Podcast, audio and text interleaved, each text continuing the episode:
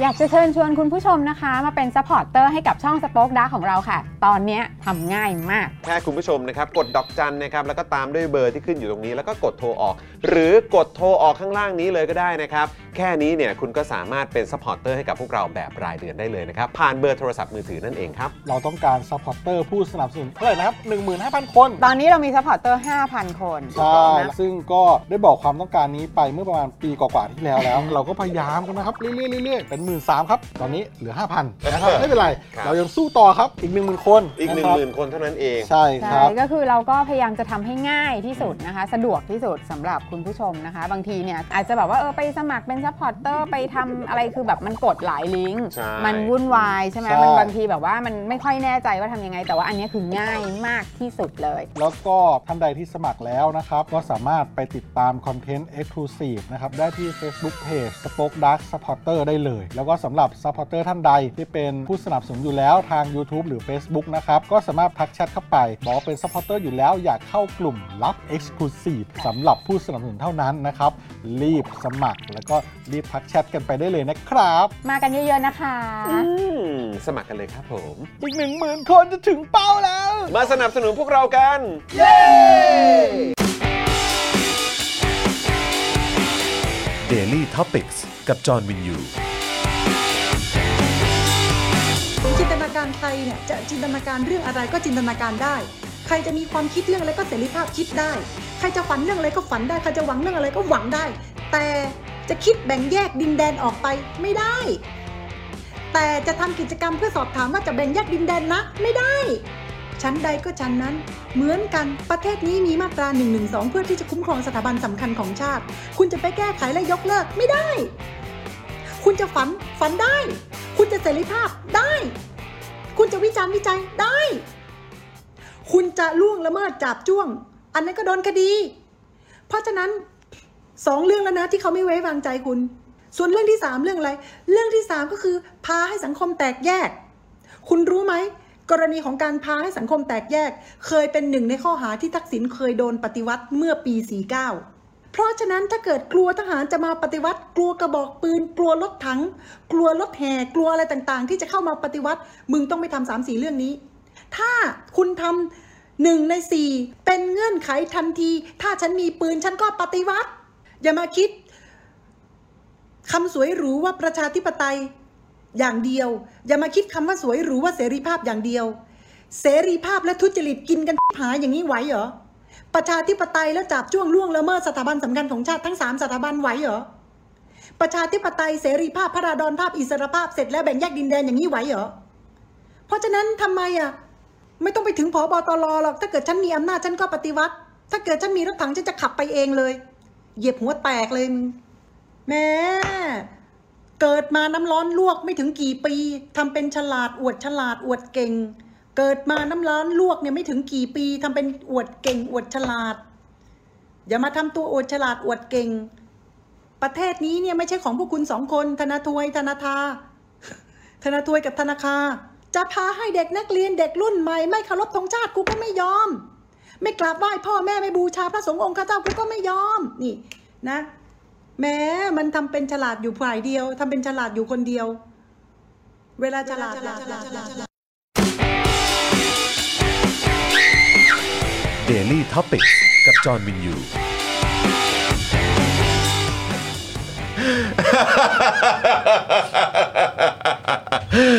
สวัสดีครับคุณผู้ชมครับต้อนรับทุกท่านเข้าสู่ Daily Topics นะครับประจำวันพุธที่ สิบสี่ มิถุนายน สองพันห้าร้อยหกสิบหก นะครับนะฮะเอาละครับวันนี้อยู่กับผมจอห์นวินยูจอห์นวินยูนะครับและแน่นอนอยู่กับคุณปาล์มด้วยไหวเหรอไม่ไหวไหวไปล่ะ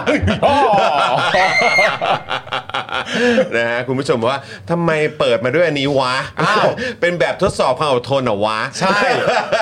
ก็อยากให้รู้เพราะว่าเรายังไม่เคยอัปเดตเลยว่ามีใครแสดงความคิดเห็นอย่างไรบ้างใช่ไงเราก็ต้องการให้ข้อมูลคุณผู้ชมอย่างครบถ้วนเลยไหวเหรอได้ไหวเหรอครับไหวเหรอครับไหวเหรอครับเสียงต้องสูงเลยนะได้ได้อยากทำแบบนี้ครับ ได้ได้ได้เลยโอ้ยตายแล้วนะครับอ่ะโอเคครับอยู่กับเราสองคนนะครับและเดี๋ยวอีกสักครู่นะครับก็จะมีแขกสุดพิเศษมาอยู่ในรายการของเราด้วยก็คือคุณวิโรจน์ลักษณะดิศรนั่นเองนะครับนะฮะแล้วก็แน่นอนครับวันนี้ดูแลการไลฟ์นะครับแล้วก็ร่วมจัดรายการเรานะครับพี่บิวมุกควายนะครับสวัสดีครับสวัสดีครับสวัสดีครับบิวครับนะฮะแล้วก็ดูแลพวกเราทุกๆคนเช่นเคยเลยนะครับพี่โรซี่สป็อกดาร์กด้วยนะครับสวัสดีค่ะเลิฟเลิฟจุ๊บจุ๊บสวัสดีครับพี่โรซี่ครับสวัสดีคุณผู้ชมทุกคนด้วยนะครับเข้ามาในรายการแล้วก็อยากจะถามว่าครับไหวเหรอไหวกันหรือเปล่าไหวเหรอไหวไหมเออถ้าไหวพิมพ์ตัว Y เข้ามา Y เพราะ Why Why Why Why มันเหมือนถามว่าทำไมเลยทำไมเปิดทำไมมึงเปิดทำไมแต่ถ้าเกิดว่าไม่ไหวนี่ก็เป็นอะไรดีอะมวมั้ยมวไม่ไหวไม่ไหวไม่ไหวแล้วนะครับไม่ไหวไม่ไหวแล้วนะฮะเอออะไรนะธนาอะไรนะธนาธนาธนาอะไรไม่รู้เมื่อกี้เขาพูดว่าอะไรอ่ะไม่รู้ไม่รู้ธนาอะไรก็ไม่รู้อ่ะเออธนาถ้วยเออธนาถ้วยหรืออะไรไม่รู้อ่ะเขาเขาพูดหลายอย่างแหละอุ้ยเยอะโอ้โหขอบคุณคุณฮาฮาฮาเกนหรือเปล่าหรือว่าฮากันเน่ครับผมไม่แน่ใจฮากันเน่นะครับขอบพระคุณนะครับขอบพระคุณนะครับนะฮะขอบคุณครับเฮ้ยตัดมาที่ปาล์มหน่อยเมื่อกี้ว่ายงามๆอยู่เออครับผมนี่นะครับนะฮะขอบพระคุณมากๆเฮ้ยเดี๋ยวก่อนเขาสองครั้งนี่อุ้ย สี่พัน อุ้ยใช่ไหม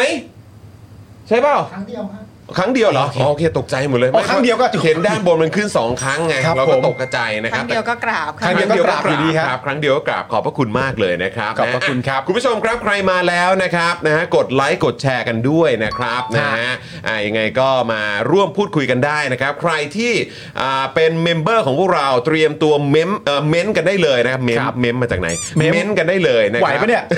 ไหวนะกูเจอท่าเมื่อกี้เข้าไปนะฮะกูก็แบบว่าสั่นคลอนตั้งแต่เปิดการละมันมีใครทำยังวะเอาเมื่อกี้ไปยำรวมกันแล้วใส่เพลงปูอัดอ่ะของของใจแอนอ่ะอันนี้เดี๋ยวกูต้องเข้าไปขอขอเฮียก่อนเออต้องไปขอเฮียก่อนเออว่าขออนุญาตใช้เพลงได้ไหมเจ็บเออน่าลองลองลองดูกันนะครับนะขอบคุณคุณธารดลด้วยนะครับนะที่ซุปเปอร์แชทเข้ามานะครับแล้วก็ขอบคุณเมมเบอร์ใหม่ที่สมัครเข้ามาเมื่อสักครู่นี้ด้วยนะครับใครที่อยากจะร่วมเม้นกับเรานะครับก็มาเป็นเมมเบอร์กันได้สนับสนุนพวกเรากันแบบรายเดือนผ่านทาง YouTube Membership ได้เลยนะครับมีหลากหลายแพ็กเกจให้คุณผู้ชมได้เลือกสนับสนุนพวกเราด้วยนะครับนะกดปุ่มจอยข้างปุ่ม Subscribe ก็ได้หรือว่ากดที่กล่องสีน้ำเงินนะครับข้างบนช่องคอมเมนต์ได้ด้วยเหมือนกันนะครับอันนี้ก็เป็นลิงก์ให้พาไปในการสมัครเป็นเมมเบอร์นั่นเองนะครับรวมถึงทางนี่ด้วยนะครับคุณผู้ชมสำหรับ Facebook นะครับ Facebook Supporter ก็มาเป็นผู้สนับสนุนกันได้นะครับหรือว่าจะนี่เลยเป็นท่อนำเลี้ยงให้กับพวกเรานะครับผ่านการผูกไว้กับค่าโทรศัพท์มือถือรายเดือนนะครับกดดอกจันสี่ แปด เก้า เก้า หนึ่ง สอง สี่ หนึ่ง หนึ่งแล้วก็โทรออกนะครับเดือนละหนึ่งร้อยสี่สิบเก้าบาทแต่ว่าจริงๆแล้วเนี่ยหารออกมาเนี่ยตกวันละห้าบาทเท่านั้นนะครับคุณผู้ชมห้าเองคุณผู้ชมห้าบาทเท่านั้นครับวันละห้าบาทเท่านั้นครับคุณผู้ชมครับนะฮะก็ใครใช้ เอ เอส ใครใช้ ดี แท็ก แล้วก็ล่าสุดครับใครใช้ True นะครับก็สามารถสมัครได้เลยนะครับคุณผู้ชมครับนะครับแล้วก็อย่าลืมนะครับนอกจากนี้คุณผู้ชมยังสามารถเติมพลังให้กับพวกเราแบบรายวันได้ด้วยนะครับผ่านทางบัญชีกสิกรไทยศูนย์ หก เก้า แปด เก้า เจ็ด ห้า ห้า สาม เก้าหรือสแกน คิว อาร์ Code ตรงนี้ได้เลยนะครับใช่ครับผมเมื่อวานเรามีเมมเบอร์ใหม่เข้ามาระหว่างรายการเพียบเลยแล้วนะตอนนี้ตอนต้นรายการนี้ก็เข้ามาจำนวนหนึ่งเลยทีเดียวขอบพระคุณคุณผู้ชมมากๆนะครับมาเป็นเมมเบอร์กันเยอะๆนะครับคุณผู้ชมจะได้พูดคุยกันตลอดทั้งรายการด้วยวันนี้แขกรับเชิญของเราคือคุณวิโรจน์ลักษณะดิศรนะครับถูกต้องอีกครั้งนึงนะครับก็เดี๋ยวสักครู่นึงนะครับคุณวิโรจน์จะเข้ามาร่วมพูดคุยกับเราด้วยนะครับเมื่อกี้จริงๆแล้วก่อนเข้ารายการเนี่ยมีโอกาสได้คุยกับคุณวิโรจน์ไปประมาณนึงโอ้โหนี่แค่ขนาดเป็นน้ำจิ้มสำหรับพวกเราเองนะคุณผู้ชมยังแบบฟังแล้วแบบเชคือเรื่องบางเรื่องเนี่ยอันนี้เล่าให้ฟังเป็นแบบน้ำจิ้มครับคุณวิโรจน์เนี่ยก็เล่าเรื่องประมาณหนึ่งให้เราฟังแล้วคุณจรก็ถามคุณวิโรจน์ว่าเอ๊ะอันที่เล่าเนี่ยเล่าในรายการได้ไหมคุณวิโรจน์ก็ตอบว่าก็ได้สิครับเราก็ไม่ชัวร์เพราะฟังดูแล้วนี่คือแบบโอ้เราก็คือถ้าเปิดขนาดนี้เนี่ยนะคุณผู้ชมถ้าเปิดขนาดนี้เนี่ยนะครับคือรีบตั้งรัฐบาลเถอะรีบเถอะครับครับผมรีบเถอะครับคือจริงๆต้องตั้งได้แล้วล่ะครับใช่นะฮะแต่มันมันช้าเหลือเกินครับใช่ครับผมนะครับแต่ไม่เป็นไรฮะเรายังเหยอีบอมเบ้กันต่อไปใช่ครับผมไม่เป็นไรสบายมากอยู่แล้วเขามีท่านี้กันใช่นะแต่จริงๆต้องเป็นท่านี้ใช่ไหม องค์กรต่อต้านคอร์รัปชันอีบอมเบ้นะฮะพิธาล่าพิธาล่าพิธาล่าพร้อมแล้วนะครับมีคุณผู้ชมอีกท่านหนึ่งจำไม่ได้ว่าใครนะครับส่งเข้ามาเมื่อสักครู่น่ารักมากๆเลยบอกว่าสมัครเมมเบอร์รอตั้งแต่เมื่อคืนแล้วโอ้โหสุดยอดเลยนะครับขอบพระคุณมากๆเลยนะครับครับนะอ่ะโอเคคุณผู้ชมเพื่อไม่เป็นการเสียเวลานะครับเพราะแขกของเราจริงๆก็เมื่อกี้แบบจะเอายังไงฮะจะเอาเลยป่ะโอ้โหเพราะเขาพร้อมมากมาๆเดี๋ยวเราขอบคุณผู้สนับสนุนใจดีของเราก่อนดีกว่า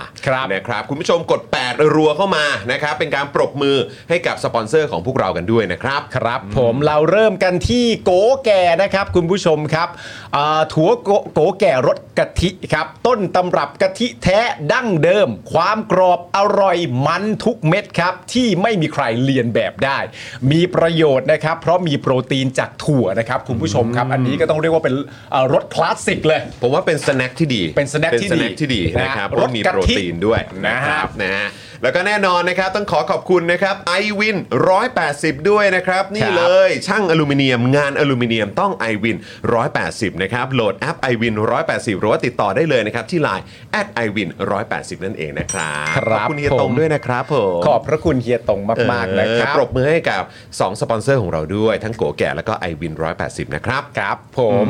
เราต่อกันที่จินตรักษ์คลินิกนะครับหมอเชษจินตรักษ์มือหนึ่งเรื่องการแก้จมูกครับสอบถามไปได้เลยที่ Facebook จินตรักษ์คลินิกนะครับขอบพระคุณหมอเชษครับขอบคุณหมอเชษด้วยนะครับผมนะครับนะฮะโอ้โหเมื่อกี้คุณเรนี่นะครับซุปเปอร์แชทมาสี่ร้อยบาทอีบอมเบ้อีบอมเบ้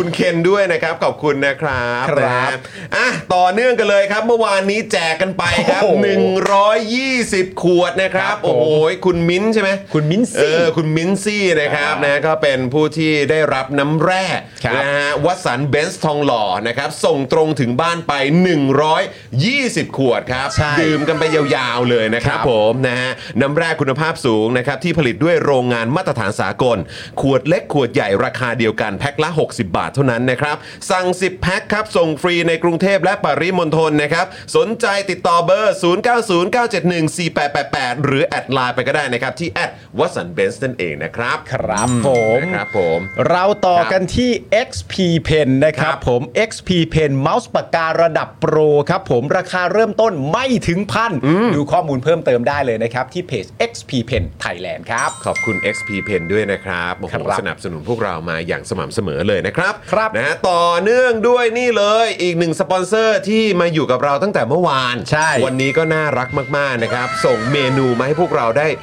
ลองชิมกันด้วยใช่ครับนะครับอร่อยสุดๆเลยครับอร่อยมากเมื่อสักครู่นี้ก่อนเข้ารายการนะครับจัดหนักกันไปเรียบร้อยนะครับทีมงานพวกเราทุกๆคนนะครับ Monster Beef นั่นเองครับปิ้งย่างฟิวชั่นที่เสิร์ฟเนื้อวัวเกรดพรีเมียมคัดสรรจากญี่ปุ่นและออสเตรเลียเสริมทับด้วยซีฟู้ดคุณภาพนะครับปิ้งบนเตาอินฟราเรดคุณภาพเอ่ออุณหภูมิพอเหมาะนะครับทำให้ได้เนื้อนะครับที่สุกพอดีละลายในปากนะครับบุฟเฟ่ราคาเริ่มต้นเพียงสามร้อยเก้าสิบเก้าบาทเท่านั้นนะครับหรือจะสั่งอาหารจานเดียวเนี่ยก็เริ่มต้นที่ห้าสิบเก้าบาทนะครับสั่งได้เลยนะครับ Monster Beef นะครับซอยโยธินพัฒนาสามเรียบด่วนรามอินทรานะครับโทรได้เลยนะครับที่ศูนย์ เก้า เก้า สาม หก เก้า สี่ สอง สี่ หนึ่งนะครับคิดจะปิ้งย่างคิดถึง Monster Beef นั่นเองนะครับใช่ครับผมวันนี้เนี่ยที่ผมลองไปก็เป็นเมนูอาหารจานเดียวนี่แหละของผมนี่คือเนื้อวากิวผัดกระเพราครับผมอร่อยมากก็เป็นครั้งแรกนะผมเดินลงมานะฮะจาก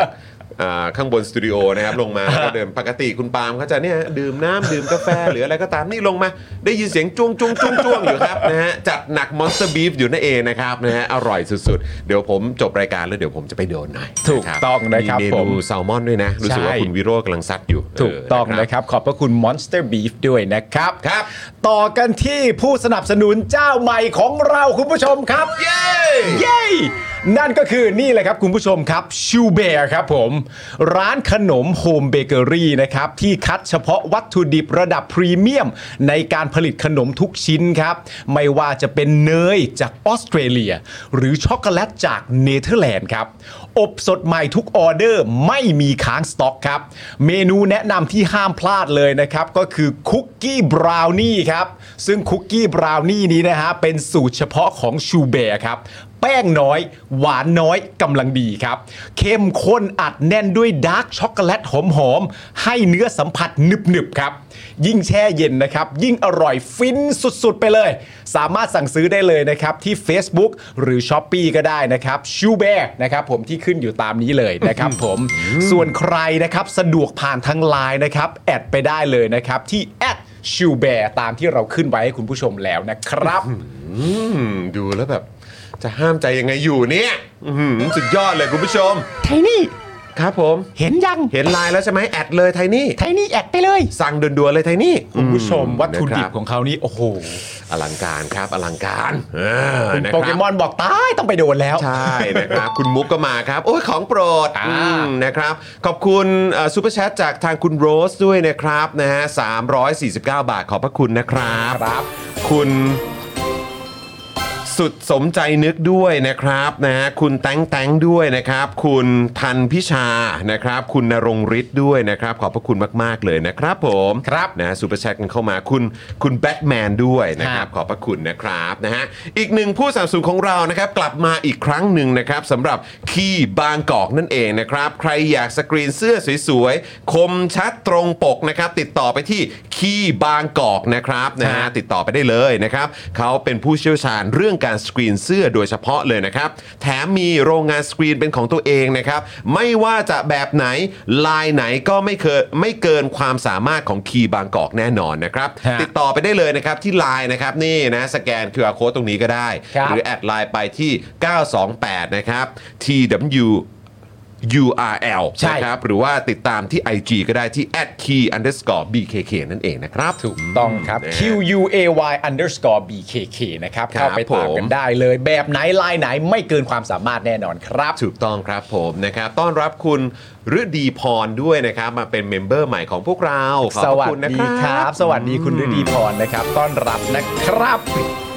โอ้มากันเต็มเลยดีใจมากๆเลยคุณฤดีพรมาวันเดียวกับคุณวิโรจน์เลยนะฮะอ่าใช่นะครับเมื่อสักครู่นี้รู้สึกว่าจะมีคุณอัครวุฒิด้วยนะครับนะต้อนรับด้วยนะครับใครที่อยากจะเข้ามาคอมเมนต์นะครับร่วมพูดคุยกับพวกเรานะครับพูดคุยกับคุณวิโรจน์นะครับก็สมัครเมมเบอร์กันเข้ามานะครับจะได้มาร่วมพูดคุยกันได้ด้วยเหมือนกันนะครับนะฮะอ่ะแล้วก็ต้องขอขอบคุณคุณ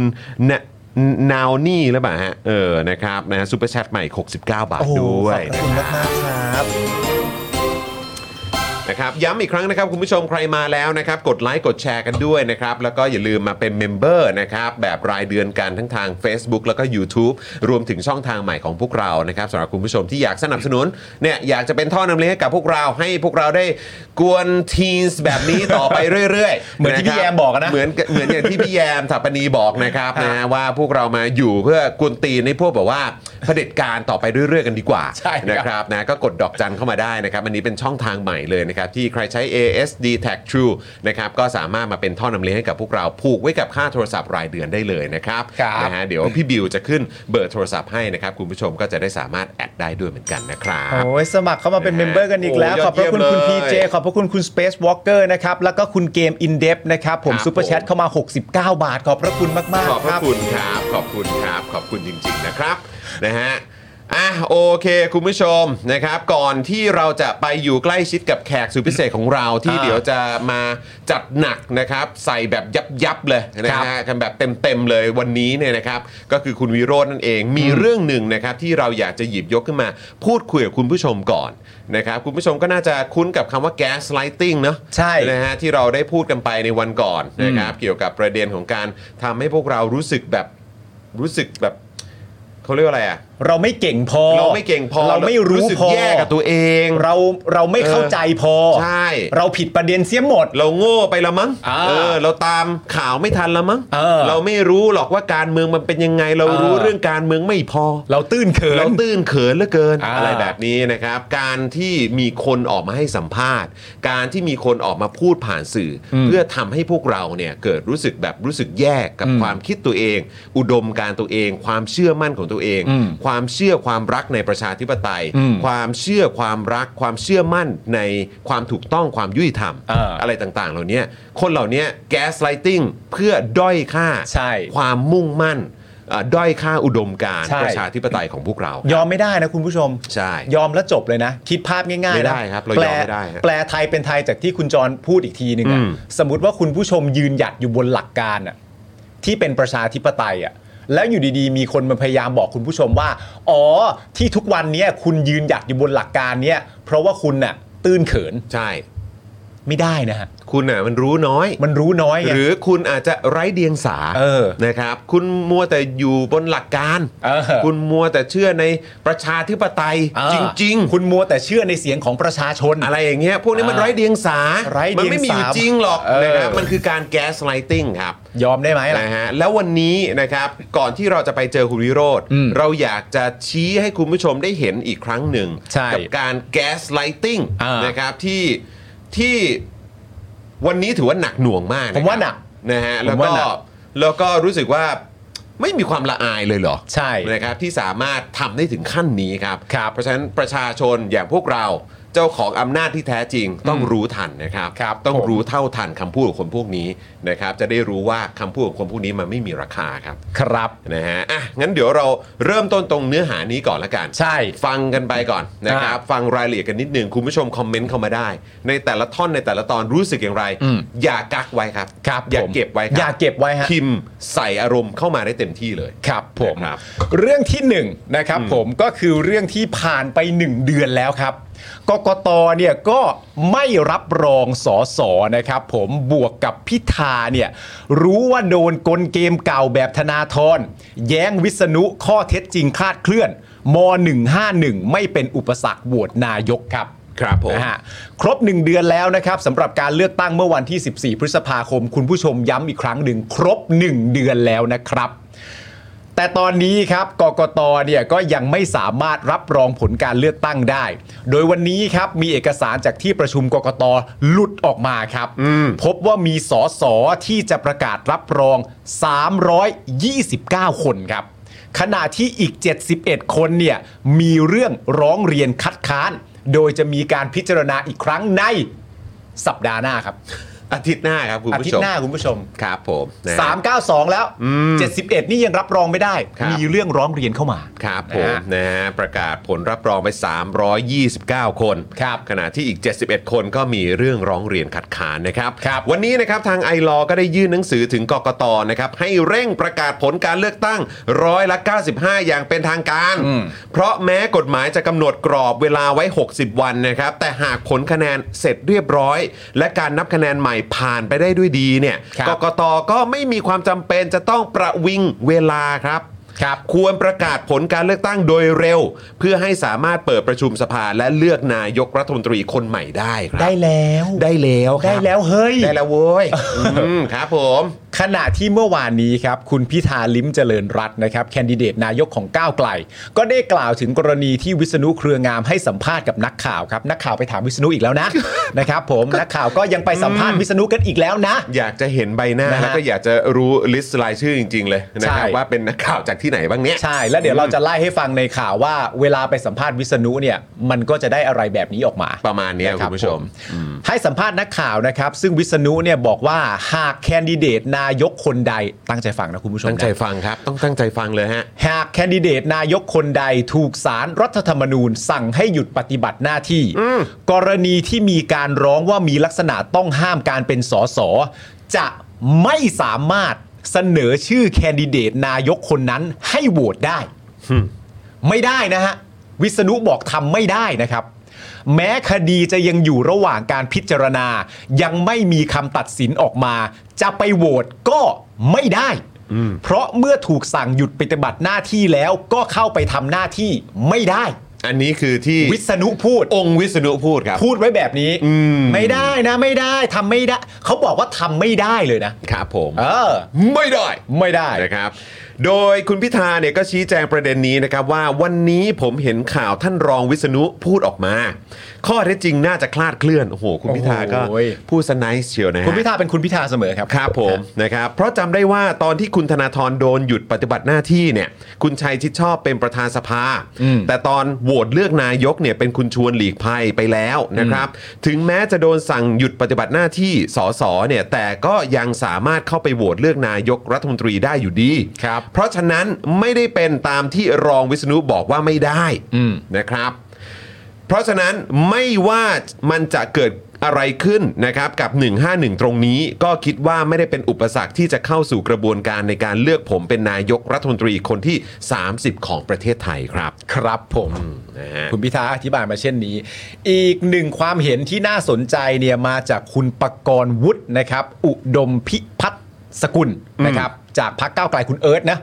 คุณเอิร์ธนี่ก็จากพรรคก้าวไกลไม่ยั้งเลยนะฮะครับผมเสียดายคอกนะครับครับผมที่ทวีตว่าแบบนี้อันนี้ผมชอบทวีตนี้มากคุณผู้ชมคุณปกรณ์วุฒินะครับทวีตว่าธนาธรหยุดปฏิบัติหน้าที่สสปลายพฤษภาคมหกสิบสอง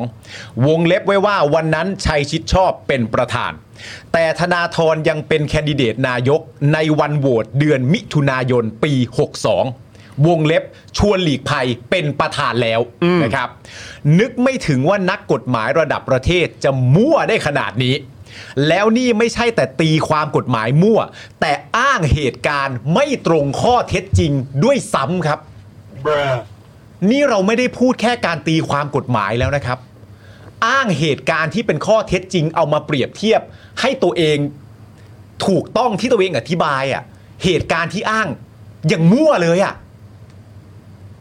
แต่ก็ไปสัมภาษณ์เขาอะก็ไปสัมภาษณ์นะครับเออซึ่งก็กลับไปที่วิษณุครับเมื่อวานนี้เนี่ยนะครับวิษณุยังพูดประเด็นว่าใครทูลเกล้าชื่อมีปัญหาต้องรับผิดชอบครับมีคำนี้ออกมาแล้วหรอมาประเด็นนี้แล้วนะครับใครทูลเกล้าชื่อมีปัญหาเนี่ยต้องรับผิดชอบนะวิษณุใช้คำนี้ออกมาแล้วนะครับมาแล้วนะฮะวิษณุใช้คำว่าใครทูลเกล้าแล้วนะครับครับนะฮะหลังนักข่าวถามว่าหากนักการเมืองคนใดถูกฟ้องร้องดำเนินคดีแต่ได้รับเลือกให้ดำรงตำแหน่งทางการเมืองจะสามารถนำรายชื่อขึ้นทูลเกล้าได้หรือไม่อ่าคุณผู้ชมอันนี้ยาวไปอีกสเต็ปแล้วนะครับไปอีกสเต็ปแล้วนะครับไปอีกสเต็ปแล้วนะครับคุณผู้ชมคำพูดคุณจรไม่ได้เกินจริงนะฮะไปอีกสเต็ปแล้วจริงๆนะถูกต้องครับแล้วเดี๋ยวจะไปเรื่อยๆนะครับตามที่ยังถามเขาอยู่เนี่ยครับคุณวิษณุเนี่ยนะครับตอบว่าปกติการแต่งตั้งตำแหน่งใดก็ตามเป็นพระราชอำนาจครับกรณีแต่งตั้งข้าราชการประจำผู้พิพากษาอัยการอธิบดีหรือการขอเครื่องราชอิสริยาภรณ์ได้มีข้อตกลงกับสำนักพระราชวังมา สองถึงสาม ปีแล้วให้ตรวจเข้มงวดกวดขันถ้ามีก็ให้กราบบังคมทูลขึ้นไปว่ามีเหตุอย่างนี้อยู่ส่วนจะโปรดเกล้าอย่างไรก็แล้วแต่คำตอบนี้เป็นคำตอบเดียวกันกับการทูลเกล้าชื่อนายกก็ใช้หลักการนี้มาแล้วครับคุณผู้ชมครับมาแล้วครับการแต่งตั้งข้าราชการประจำผู้พิพากษาอัยการอธิบดีวิษณุบอกว่าคำตอบเหล่านี้เป็นคำตอบเดียวกันกับการทูลเกล้าชื่อนายกว่าใช้หลักการเดียวกันนะฮะอืมดอกจันไว้นะครับดอกจันไว้ก่อนฮะดอกจันไว้นะครับเมื่อนักข่าวถามว่ากระบวนการดังกล่าวเป็นกฎหมายหรือเป็นจารีตประเพณีอืมวิษณุตอบว่าเรื่องโปรดเกล้าเป็นพระราชอำนาจเราก็ไม่ต้องไปสงสัยอะไรแล้วแต่เราต้องกราบบังคมทูลขึ้นไปว่าเกิดอะไรขึ้น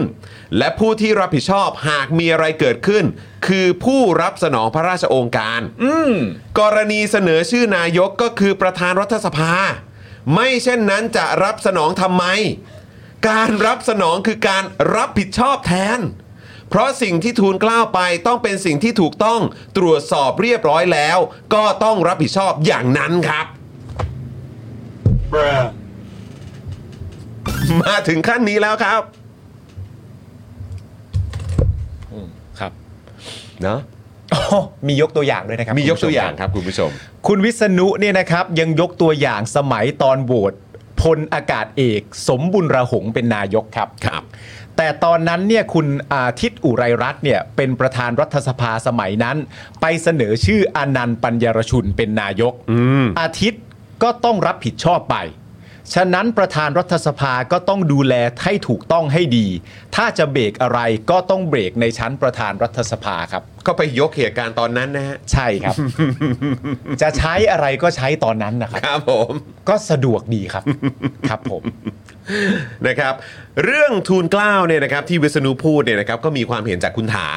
นี่นะครับคุณถาที่เราก็น่าจะคุ้นเคยกันอยู่แล้วนะครับคุณถาณัชปกรณ์นะครับที่ทวีตว่าเรื่องทูลเกล้าที่อาจารย์วิษณุพูดไม่มีประเด็นเลยครับอันนี้ก็เป็นอีกหนึ่งท่านนะครับที่ออกมาตอกย้ำให้สังคมได้ทราบนะครับนะเกี่ยวกับประเด็นนี้นะครับคุณถาบอกว่า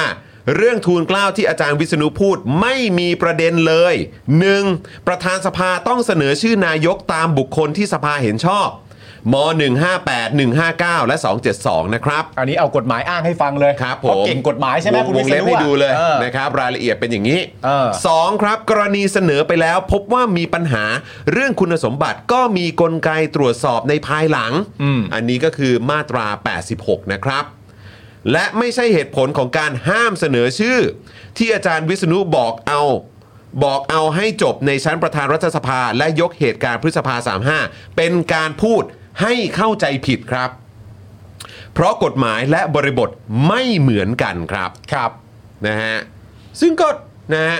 งงในงงจริงๆนะครับกับความพูดอะไรก็ได้ครับใช่ฮะนะฮะส่งๆไปกันนะฮะของฝ่ายที่แพ้การเลือกตั้งไปแล้วแต่ไม่ยอมย้ายตัวเองออกจากทำเนียบและเปิดทางให้กับคนชนะการเลือกตั้งเข้าไปทำงานได้สักทีครับครับผม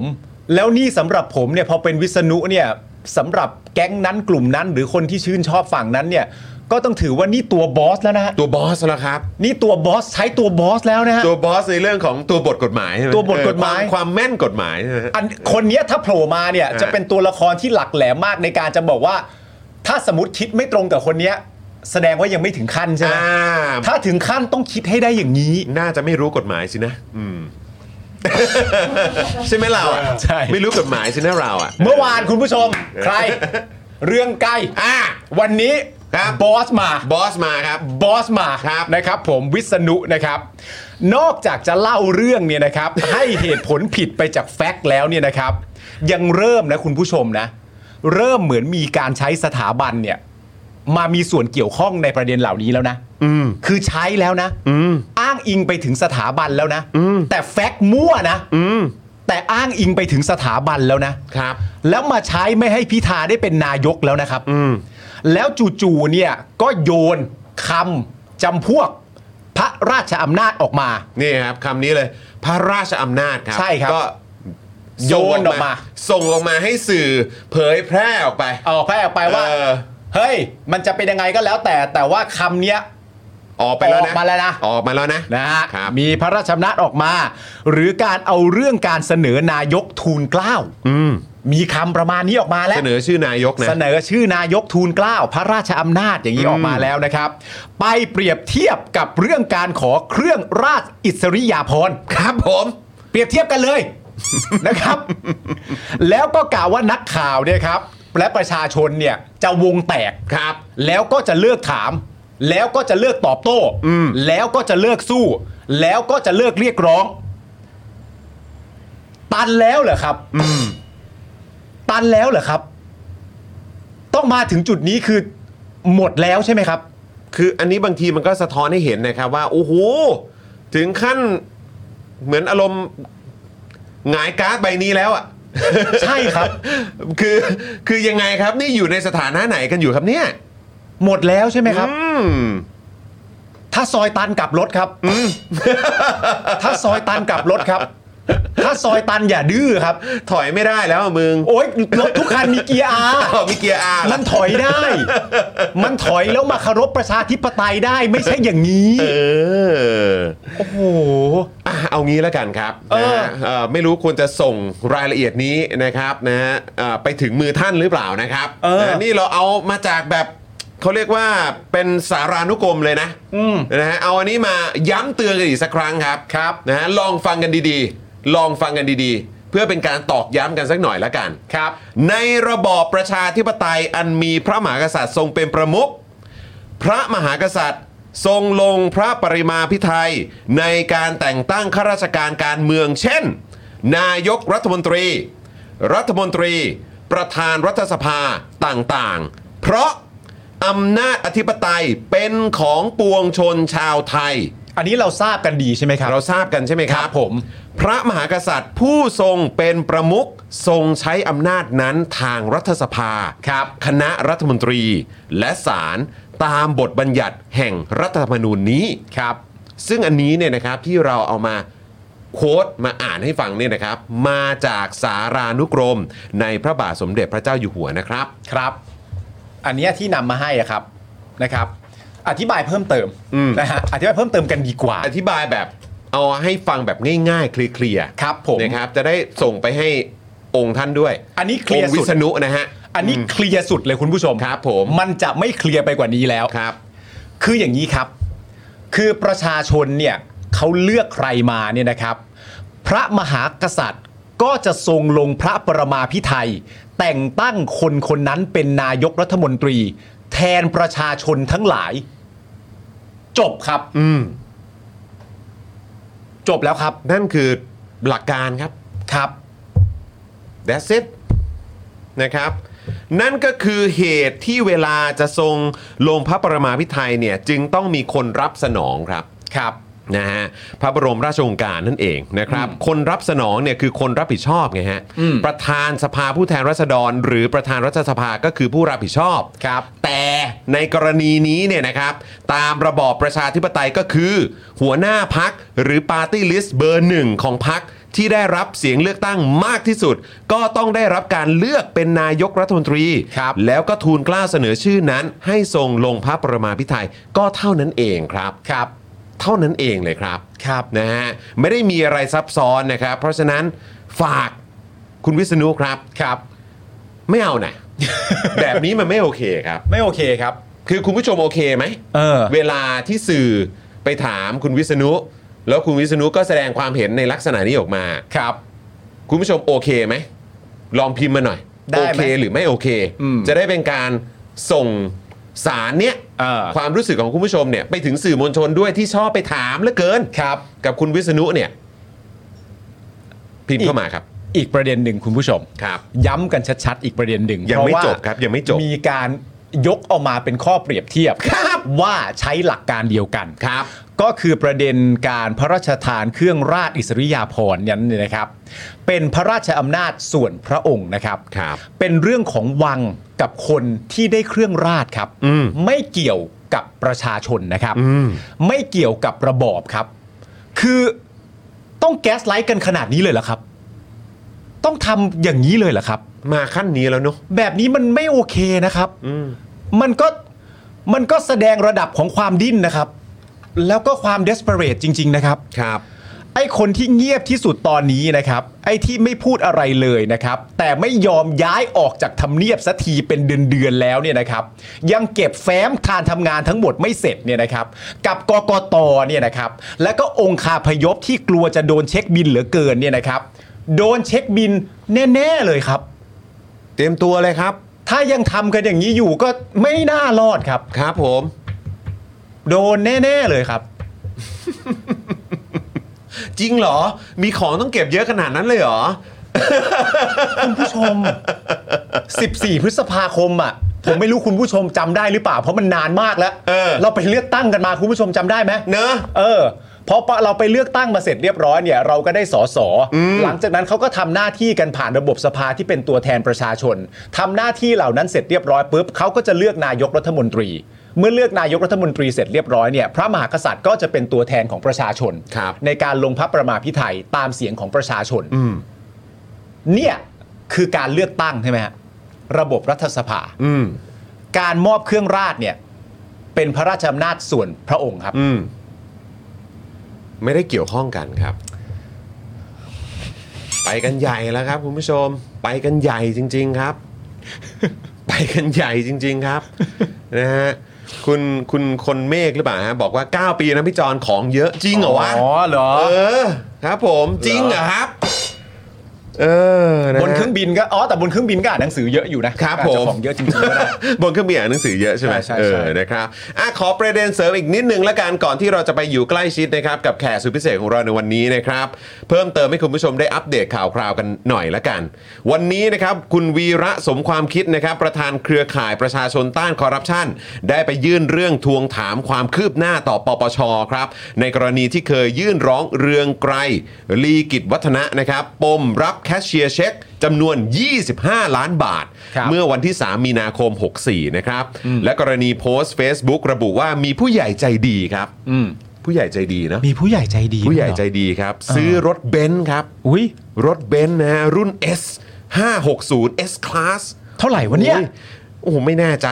แต่แต่ก็แต่คงไม่ถูกนะครับให้เมื่อวันที่สิบแปดกรกฎาคมหกสี่นะครับคุณวีระบอกว่าเป็นเวลาเกือบสองปีที่ตนยื่นกล่าวหาคดีนี้แต่ไม่เคยได้รับการติดต่อมาจากปปช.เรียกไปให้ปากคำและให้ข้อมูลส่วนเรืองไกรในฐานะผู้ถูกร้องก็ไม่เคยถูกเรียกมาตรวจสอบเช่นกันครับอ้าวไม่เคยเลยเหรอเนี่ยส่วนที่เรืองไกรนะครับออกมาชี้แจงว่าผู้ใหญ่ใจดีซื้อรถหรูมาให้เนี่ยคือภรรยาคุณวีระเนี่ยบอกว่าไม่เชื่อเออนะครับเพราะว่ามีการโพสต์ที่กำกวมและตอนเรืองไกรให้สัมภาษณ์ในรายการเจาะลึกทั่วไทย Insight Thailand เนี่ยนะครับคุณเรืองไกรก็พูดวกไปวนมาหากภรรยาซื้อให้จริงๆก็ทำไมไม่บอกกันตรงๆนะครับแปลกจังโอ้โหนี่เรียกภรรยาว่าเป็นผู้ใหญ่ใจดีอะก็ได้มันแล้วแต่ไงแต่ดูทรงคุณเรืองไกรนี่จริงเหรอครับเราไม่รู้จะบอกว่าคุณภรรยานี่เป็นผู้ใหญ่ใจดีครับดูทรงคุณเรืองไกรนะเราไม่รู้ระบบครอบครัวอ๋อครับผมแต่ละคนเขาเรียกกันยังไงนะฮะคุณวีระเนี่ยยังเชื่อด้วยนะครับว่ามีขบวนการสกัดกั้นการตั้งรัฐบาลของพรรคก้าวไกลนะครับและสกัดกั้นคุณพิธาให้เป็นนายกครับขอให้ประชาชนติดตามว่าถ้าหากพิธารอดผลจากเรื่องนี้ไปจะมีเรื่องอื่นมาสกัดกั้นอีกหรือไม่ครับนะซึ่งก็ตรงกับที่คุณโรมนะครับที่มาพูดในรายการของเราเมื่อวันก่อนนะครับในในสตูดิโอของเราเนี่ยแหละบอกว่าโอ้ยถ้าไม่มีเรื่องหุ้นในทีวีอ่ะนะครับก็เดี๋ยวก็มีเรื่องอื่นงัดขึ้นมาอยู่ดีครับแน่นอนครับแน่นอนแน่นอนประเด็นเสริมกันหน่อยละกันนะครับเลขาปปช.ครับแจงเรื่องหุ้น ไอ ที วี ครับโดยล่าสุดวันนี้ครับคุณนิวัฒน์ชัยเกษมมงคลครับเลขาปปชเนี่ยได้พูดถึงการถือหุ้น ไอ ที วี ของคุณพิธาครับว่าตอนนี้กกต.ยังไม่ได้ติดต่อขอข้อมูลหลักฐานใดๆจากปปชนะครับโอ้กกต.ยังไม่ได้ติดต่อขอข้อมูลหลักฐานใดๆจากปปช.เลยนะครับครับและจากการตรวจสอบเบื้องต้นครับพบว่าข้อมูลการถือหุ้น ไอ ที วี ที่คุณพิธายื่นบัญชีทรัพย์สินเพิ่มเติมเข้ามาเมื่อปี สองพันห้าร้อยหกสิบสอง ซึ่งเป็นกรณียื่นเพิ่มเติมเมื่อครั้งเข้ารับตำแหน่งส.ส.นั้นเนี่ยนะฮะพบว่าคุณพิธาได้แนบสำเนาคำสั่งศาลที่สั่งให้พิธาเป็นผู้จัดการมรดกหุ้น ไอ ที วี มาด้วยอืม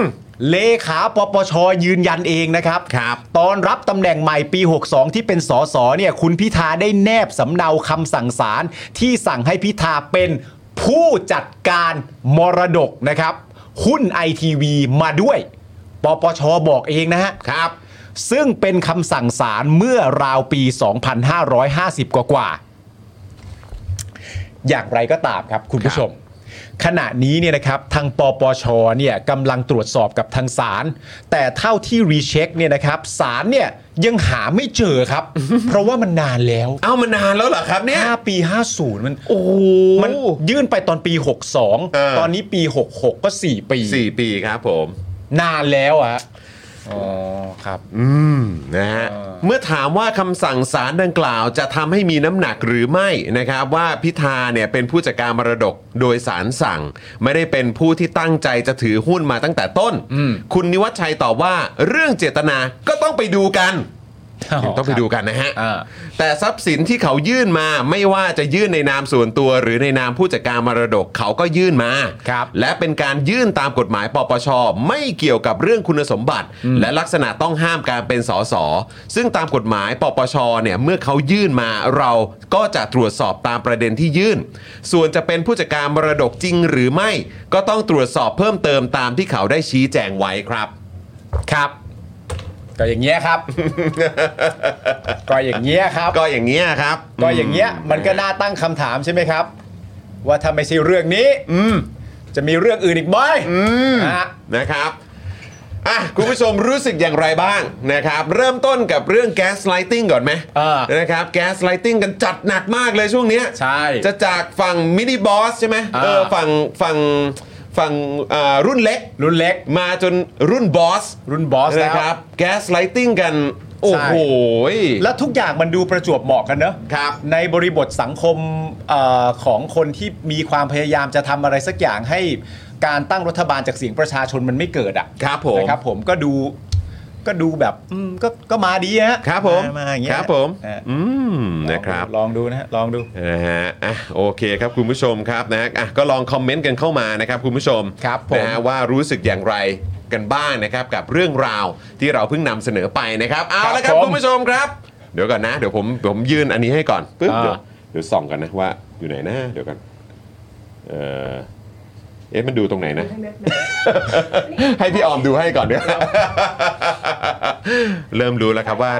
วัยวัยนี้ผมเป็นอย่างนี้นี่เองนะครับนะฮะอ่ะคุณผู้ชมครับตอนนี้นะครับแขกสุดพิเศษที่คุณผู้ชมรอคอยนะครับมาถึงแล้วนะครับต้อนรับเลยดีกว่านะครับคุณวิโรจน์ ลักขณา อดิศรนั่นเองสวัสดีสวัสดีครับสวัสดีครับอ้าวเดี๋ยวเปิดไมค์ก่อนเปิดไมค์ก่อนนี่นะฮะครับสวัสดีครับสวัสดีครับคุณวิโรจน์ครับวันนี้เราอยู่ใกล้ชิดกันมากขึ้นใช่เออคราวนี้เขาแล้วต้องไปนั่งตรงนู้นนะฮะนั่งตรงนู้นเหมือนโดนอัปเปหิไป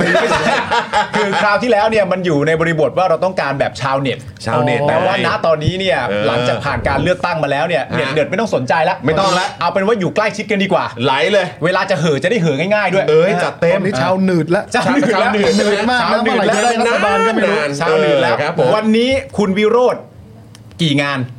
ก่อนจะมาถึงเราในช่วงเย็นสักสองงานแล้วก็งานนี้เป็นงานที่สามแล้วเดี๋ยวมีต่อไหมฮะไม่มีแล้วครับไม่มีแล้วนะกลับบ้านพักผ่อนแล้วพักบ้างเถอะสองงานก่อนหน้านี้ก็เป็นงานไปสัมภาษณ์ตามสื่อเช่นเดียวกันนะก็ไม่ฮะก็มีงานคุยกับแหล่งข่าวงานคุยกับแหล่งข่าวก่อนนะครับแล้วก็ไปที่พักนะครับก็ไปรับข้อเรียกร้องนะครับแล้วก็ข้อเสนอแนะทางทางเรื่องนโยบายการศึกษาครับผมครับผมโอเคอ๋อวันนี้ไปเรื่องการศึกษาแต่ก็มีประเด็นที่สำคัญนะครับครับในเรื่องของการจ่ายเงินซื้อตำแหน่งอีกในวงการการศึกษาในวงการการศึกษาในวงการการศึกษาก็มีเวลาโยกย้ายมีตำแหน่งผอ.ว่างอยากจะย้ายไปเป็นครูในโรงเรียนดังๆที่มีชื่อเสียงทุกอย่างวิ่งหมดนะครับโอ้โหคือเก้าปีที่ผ่านมาเนี่ยผมบอกว่าทุจริตที่หนักที่สุดคือการจ่ายเงินซื้อตำแหน่งอันนี้เลยใช่ไหมแล้วก็ไม่ว่าจะเป็นแวดวงไหนก็ตามทุกแวดวงทุกกระทรวงทบวงกรมและไอ้นี่แหละครับตัวร้ายเลยที่มันกัดกินแล้วก็สร้างระบบส่วนอื่นเนี่ยมาครอบจักรวาลทั้งหมดเลยคือจริงๆแล้วสวยเนี่ยมันก็มีหลากหลายประเภทมาหลากหลายรูปแบบให้ใครใครรับก็ว่ากันไป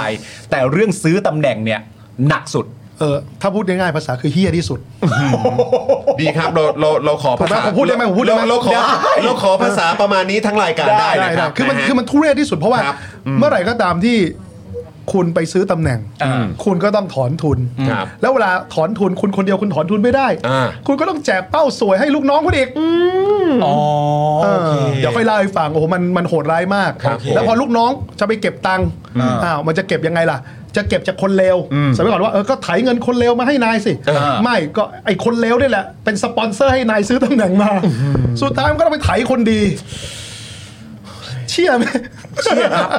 เชื่อมากเลยครับเชื่อจริงครับเชื่อจริงครับเชื่อจริงแล้วมันฟังดูที่สำคัญแล้วมันเจ็บปวดคือมันฟังดูเป็นระบบอะแล้ววนมันวนมาเป็นอะไรคือเก้าปีเอาง่ายๆนะทำไมสวยมันถึงหนักมากรู้ไหมคือถ้าเกิดอะไรก็ตามเนี่ยมันมีผู้มีอำนาจที่เฮงซวยเนี่ยแล้วมันนั่งทับตำแหน่งเนี่ยมายาวนานนึกภาพไหมครับมันไม่ได้นั่งทับตำแหน่งอย่างเดียวนะคุณปาล์มคุณจรมันจะสร้างเครือข่ายด้วยเขาเรียกว่าวางลายวางลูกน้องชั้นที่หนึ่งเทียวันวางลูกน้องชั้นที่สองเทียทูแล้วคราวนี้พออะไรฮะพอไอ้นี่เกษียณปกติมันจะเรียกว่าผลัดอำนาจถูกป่ะมันจะให้คนอื่นหรือสายอื่นขึ้นมาบ้างแล้วมันก็จะเข้ามาล้างถูกป่ะจะเข้ามาเคลียร์สักครั้งหนึ่งไม่ฮะแต่ถ้าเกิดมันวางเครือข่ายไปแล้วไอ้คนที่มันขึ้นมาคือไอ้ลูกน้องเก่าเขาเรียกวางลายไว้ไอ้ลูกน้องเก่าไอ้ลูกน้องเก่าที่ขึ้นมาเป็นระดับบังคับบัญชามันก็ไม่ใหญ่ที่สุดเพราะมันต้องส่งต่อให้นายมาที่เกษียณด้วย อ๋อเขาเรียกว่าคันที่มันส่งข้ามเจเนอเรชั่นนี่คือขนาดเกษียณแล้วก็ยังได้อยู่อ๋อใช่ก็มันมีบุญคุณค่าเก่าเต่าเลี้ยงกันมาไงแสดงว่าปลอด passive income เอาง่ายๆแล้วกันครับ ผมคิดว่ามีสน.หนึ่งมีสน.หนึ่งที่มีสถานบันเทิงเยอะมากๆในกรุงเทพมหานครโอ้คนในแวดวงตอนนั้นเขารู้ดีว่าใหญ่ที่สุดในสถานีตำรวจไม่ใช่ผู้กำกับก็แล้วกันเพราะมันมีคนที่ใหญ่กว่าผู้กำกับส่งให้ผู้กำกับคนนี้ได้มาเป็นผู้กำกับทีนึงอันนั่นแหละคุณผู้ชมเรายังไม่ได้เข้าข่าวอะไรแต่อย่างใดนะอันนี้คือเหมือนเป็นน้ำจิ้มนะฮะอันนี้เหมือนเป็นเทรลเลอร์เป็นเทรลเลอร์ว่า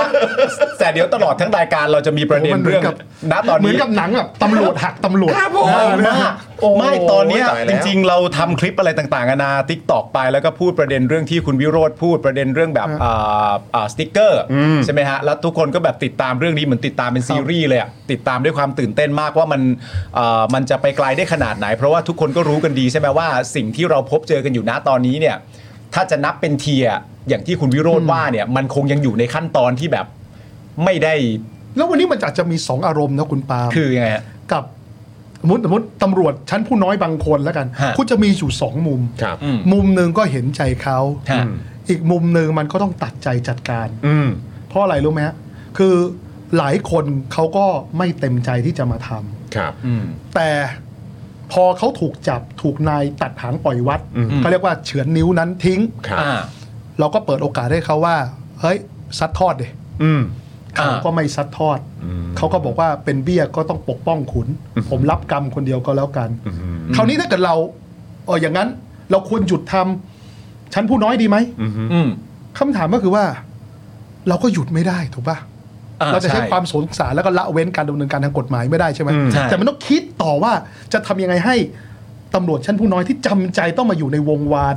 การทุจริตเนี่ยกล้าที่จะออกมาเปิดโปงเปิดเผยเพื่อเราจะได้ทลายสาวตั้งแต่หางยันหัวให้ได้ทลายยกลังให้ได้บางทีต้องแก้ที่ระบบนะครับผมยืนยันว่าปัญหาคอร์รัปชันมันไม่ใช่ปัญหาเชิงประเด็นละมันเป็นปัญหาเชิงโครงสร้างทำไมผมคิดงั้นรู้ไหมโรงเรียนทุกโรงเรียนสอนให้คนเป็นคนดีคนที่ตั้งใจมาเป็นตำรวจตั้งแต่วันแรกสอบเข้าโรงเรียนเตรียมทหารสอบเข้าโรงเรียนในร้อยตำรวจทุกคนอยากเป็นตำรวจที่ดีหมดและคนที่เป็นตำรวจที่ดีก็มีอยู่จริงและเยอะด้วยแต่พอเข้ามาอยู่ในระบบตรงนี้แล้วทำไมถึงทำอะไรไม่ได้นี่ไงแสดงว่ามันเป็นปัญหาเชิงโครงสร้างที่เราต้องแก้ด้วยกฎหมายแล้วก็โครงสร้างการบริหารราชการอะไรบางอย่างละซึ่งซึ่งอันนี้คือถามก่อนละกันครับก่อนที่จะไปในประเด็นเ, เรื่องต่างๆที่ที่วันนี้เราเตรียมกันไว้ว่าจะคุยกันนะครับคือพอฟังเมื่อสักครู่นี้ไปอ่ะมันก็ฟังดูเป็นแบบโครงสร้างที่ใหญ่แล้วก็ดูเป็นปัญหาดูเป็นเรื่องราวที่มันยากจะแก้ไขเหลือเกินแต่ถ้าถามจากมุมมองของคุณวิโรจน์เนี่ยคิดว่าแล้วปัญหานี้มันแก้ได้ไหมครับแก้ได้ครับคือจุดเริ่มต้นเลยต้องสกัดการซื้อขายตำแหน่งให้ได้ก่อนวิ่งเต้นตัวนะฮะซื้อขายตำแหน่งมานะครับผมว่าเรื่องนี้ถ้าแก้ได้มันแก้ได้หลายจุดเพราะตราบใดก็ตามถ้าเกิดเขามีต้นทุนจากการซื้อเขานี่ทำไงฮะคือเขาก็ต้องมาถอนทุนผมคุยกับตำรวจชั้นผู้น้อยนะเวลาที่มีนายใหม่คุณเชื่อไหมว่าตำรวจชั้นผู้น้อยเขารู้นะว่านายที่เขามาเนี่ยเขามาเพราะฝีมือหรือมาเพราะกระบวนการพิเศษอะไรอ๋อเหรอเขารู้อยู่แล้วเขาดูกันออกใช่ไหมเขาเขาในแวดวงก็รู้กันคือเขามองหน้านายที่มาใหม่เขารู้เลยว่าไอ้นี่คนดีหรือคนชั่วเขารู้เลยโอ้โหเขารู้อยู่นะหรืออาจจะกลางๆยังไม่ยังไม่รู้ว่าดีหรือชั่วแต่สักพักเดี๋ยวก็รู้วันที่เขานายเขาเรียกประชุมผมเคยคุยกับตำรวจชั้นผู้น้อยคนนึงเขาบอกเขาใจสลายนะถูกนายเรียกประชุมเขาก็คิดว่าจะมาวางแผนในการปราบปรามยาเสพติดปราบปรามพวกธุรกิจผิดกฎหมายอะไรปราบอาชญากรรมเปล่ามาแจกเป้าสวยแจกเป้าสวยคือก็เอ้ยมึงไปเก็บมาเท่านี้มึงไปเก็บมาเท่านี้แล้วคุณลองคิดดูว่าตำรวจชั้นผู้น้อยคนหนึ่งเขาจะรู้สึกไงใจสลายป่ะเออแล้วมีอีกถ้าเขาอยากจะทำที่มันดีนะมันต้องใจสลายแล้วไม่ได้หมายความว่าทุกคนจะจะยอมรับระบบแบบนี้นะบางคนยอมจำนนโดยทันทีก็มีก็เก็บมาแล้วก็แลกกับเศษเงินเพราะเวลาพวกนี้เขารับมาเขาก็ได้ตังค์นะตำรวจชั้นผู้น้อยที่เรียกว่าเขาเขามีภาษาที่เรียกกันว่าแม่บ้านไปเก็บเขาก็แย่บ้านแม่บ้านไปเก็บไม่ใช่เก็บกวาดนี่เก็บเงินเก็บเงินคราวนี้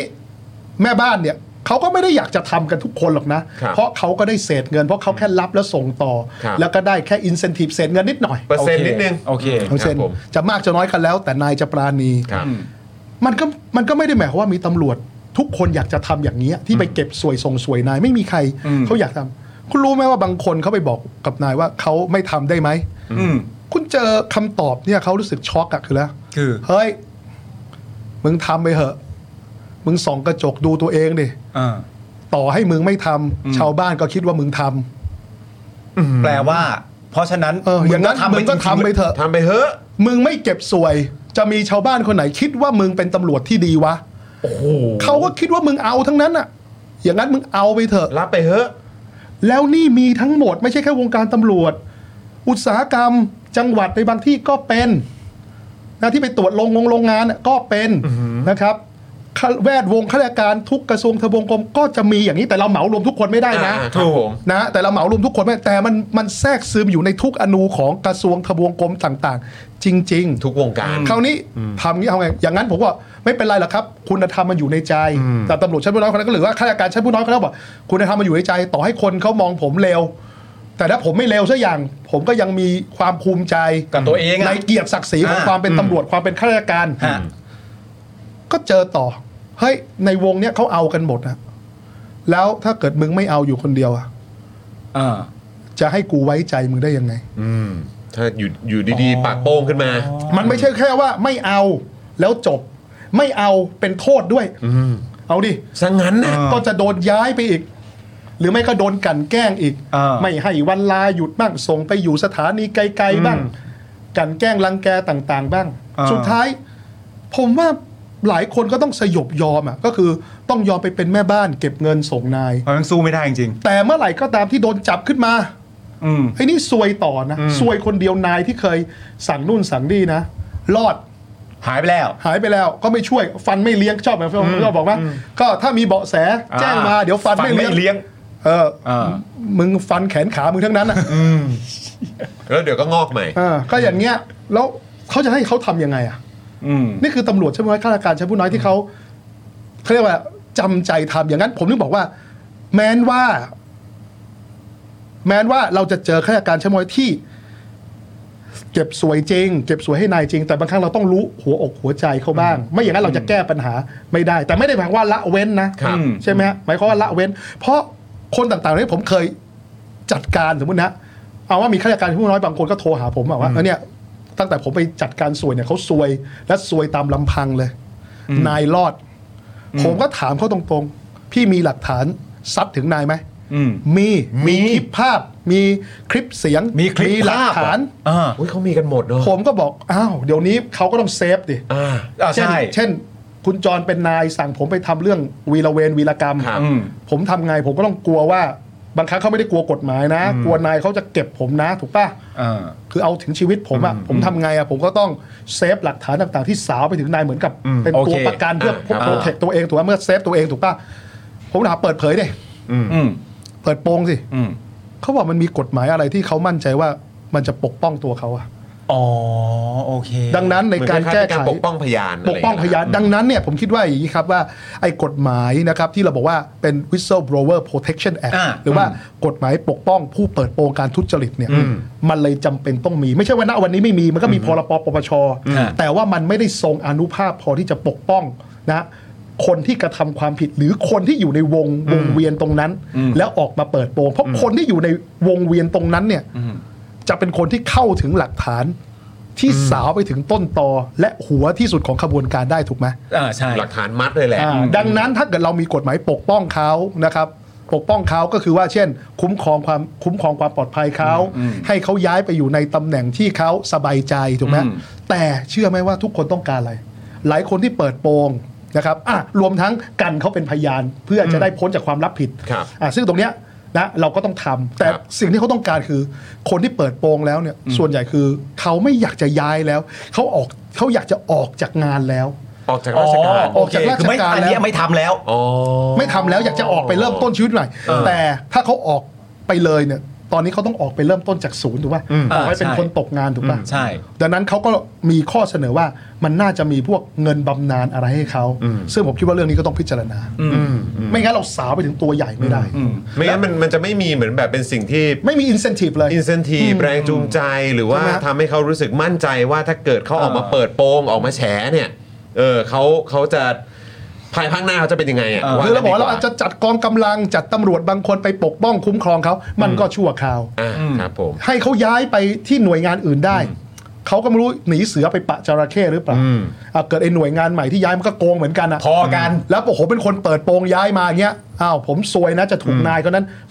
ดันเป็นนักเรียนรุ่นเดียวกันกับนายที่เป็นนายผมหรือเปล่าเออแล้วที่ผมเปิดเพราะมันระบบเครือข่ายอุปถัมภ์มันเยอะนะเออชอบเนี้ยจปลรุ่นนั้นรุ่นนี้เตรียมทหารรุ่นนั้นรุ่นนี้เออรุ่นเดียวกันเรียนโครงการนี้โครงการพิเศษอะไรกันมาโครงการพิเศษรุ่นเดียวกันมันเขาก็ไม่ปลอดภัยเขาอยากความปลอดภัยที่เขาต้องการที่สุดคือเขาออกจากตรงนี้เลยแต่เขาต้องการให้รัฐดูแลการเสียสละของเขาในรูปแบบของค่าตอบแทนบางอย่างที่ทำให้เขาและครอบครัวเขาเนี่ยสามารถเลี้ยงปากเลี้ยงท้องได้ในระดับหนึ่งไอ้ซึ่งเนี้ยเดี๋ยวเราคงต้องมาดูกันว่าจะทำยังไงซึ่งถ้าเกิดว่าทำได้จริงๆเนี่ยมันก็มีมุมหนึ่งที่น่ามองก็คือว่าบางอย่างมันจะรันอัตโนมัติเช่นสมมติว่าคนที่เป็นเป็นอะไรนะเป็นแม่บ้านใช่ไหมคนเหล่านี้กล้าที่จะพูดกล้าที่จะส่งเสียงเพราะมีความรู้สึกว่าตัวเองได้รับการคุ้มครองที่ดีพอไอ้ตัวหัวใหญ่ๆเนี่ยก็จะมีความรู้สึกเหมือนกันว่าทำอะไรต้องระมัดระวังมากขึ้นเพราะว่าคนเหล่านี้เขาพูดอ่ะเขาได้รับการปกป้องแล้วนะแล้วเขาจะกล้ามากขึ้นอย่างนี้ถูกไหมคือเขารู้สึกเลยว่าลูกน้องกูแม่งหักหลังกูได้ทุกคนอ่าแล้วมันจะเอาง่ายๆคุณคุณจรคุณปาล์มเราสามารถประกาศได้ไหมว่าจะสมมติวิโรจน์มีอำนาจอะไรขึ้นมาเนี่ยจะไม่มีวงไพ่วงไฮโลตามบ้านตามงานศพเลยเป็นไปได้ไหมมันยากถูกไหมใครจะไปส่องถึงบ้านคนแต่เราสามารถบอกได้ว่ามึงจะขยายตัวเป็นบ่อนไม่ได้ไอ้กลไกไอ้ Whistleblower Protection Act ก็เป็นแบบเนี้ยเมื่อไหร่มึงโตเมื่อไหร่ถูกไหมมันจะเริ่มของการแบ่งผลประโยชน์กันไม่ลงตัวขบวนการมันอินคลูดคนเข้ามาเยอะขึ้นรีคลูดคนนั้นคนนี้มาเพิ่มขึ้นถูกป่ะมันความไว้วางใจคือถ้าไม่ขยายคนมันก็วงโกงกับไม่โตแต่พอขยายคนมันก็ต้องแบ่งกันเยอะโอกาสที่จะมาหักกันเองไม่ลงตัวก็มากขึ้นและเมื่อไหร่ก็ตามที่มันเริ่มระแวงกันทำไงไอ้ผู้มีอำนาจมันจะเริ่มใช้อำนาจเถื่อน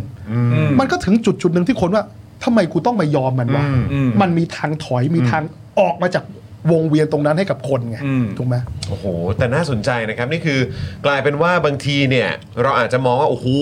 เครือข่ายมันใหญ่ขนาดนี้คนมันเยอะขนาดนี้แล้วก็แทบจะทุกวงการใช้คำว่าทุกวงการเลยดีกว่านะครับทุกกระทรวงทบวงกรมเนี่ยมีอะไรแบบนี้กันหมดเลยคือแล้วเราจะแก้ยังไงแต่พอมาฟังตรงประเด็นเมื่อกี้เรื่องของกฎหมายคุ้มครองเอ่อ whistleblower ใช่ไหมฮะเอออันนี้เนี่ยเป็นอะไรที่น่าสนใจมากเลยนะถ้าต่อยอดกันไปแล้วผมว่าถ้าเป็นอย่างที่คุณวิโรจน์บอกเนี่ยก็คือว่ามีคนพร้อมจะออกมาเปิดโปงเยอะแยะมากมายอ่ะใช่แล้วนี่ถ้าเกิดว่าขนาดบางที่นี่คือมีเสียงมีคลิปมีข้อความอะไรต่างๆหลักฐานเพียบอ่ะคืออย่างนี้การทุจริตเนี่ยมันไม่ใช่แค่ว่าเอาแล้วถึงได้ไม่เอาก็เป็นศูนย์ไม่ใช่นะครับคุณปาล์มต้องเข้าใจวงวงวงวงจรการทุจริตนะเอาได้เศษเงินก็คือได้แหละแต่ถ้าไม่เอามึงซวยโอ้โหอ๋อมันมันมันมันมันมันไม่ใช่ศูนย์กับบวกนะไม่เอาคือศูนย์ไม่ใช่นะคือบอกนายครับผมไม่เอาเอออย่างนั้นมึงก็ทำงานของมึงไปไม่ใช่นายครับผมไม่เอามึงโดนมึงซวยนะถ้ามึงไม่เอาเออดูดิมันไม่ใช่มันเลยเราเลยผมเลยอยากให้เราเข้าใจ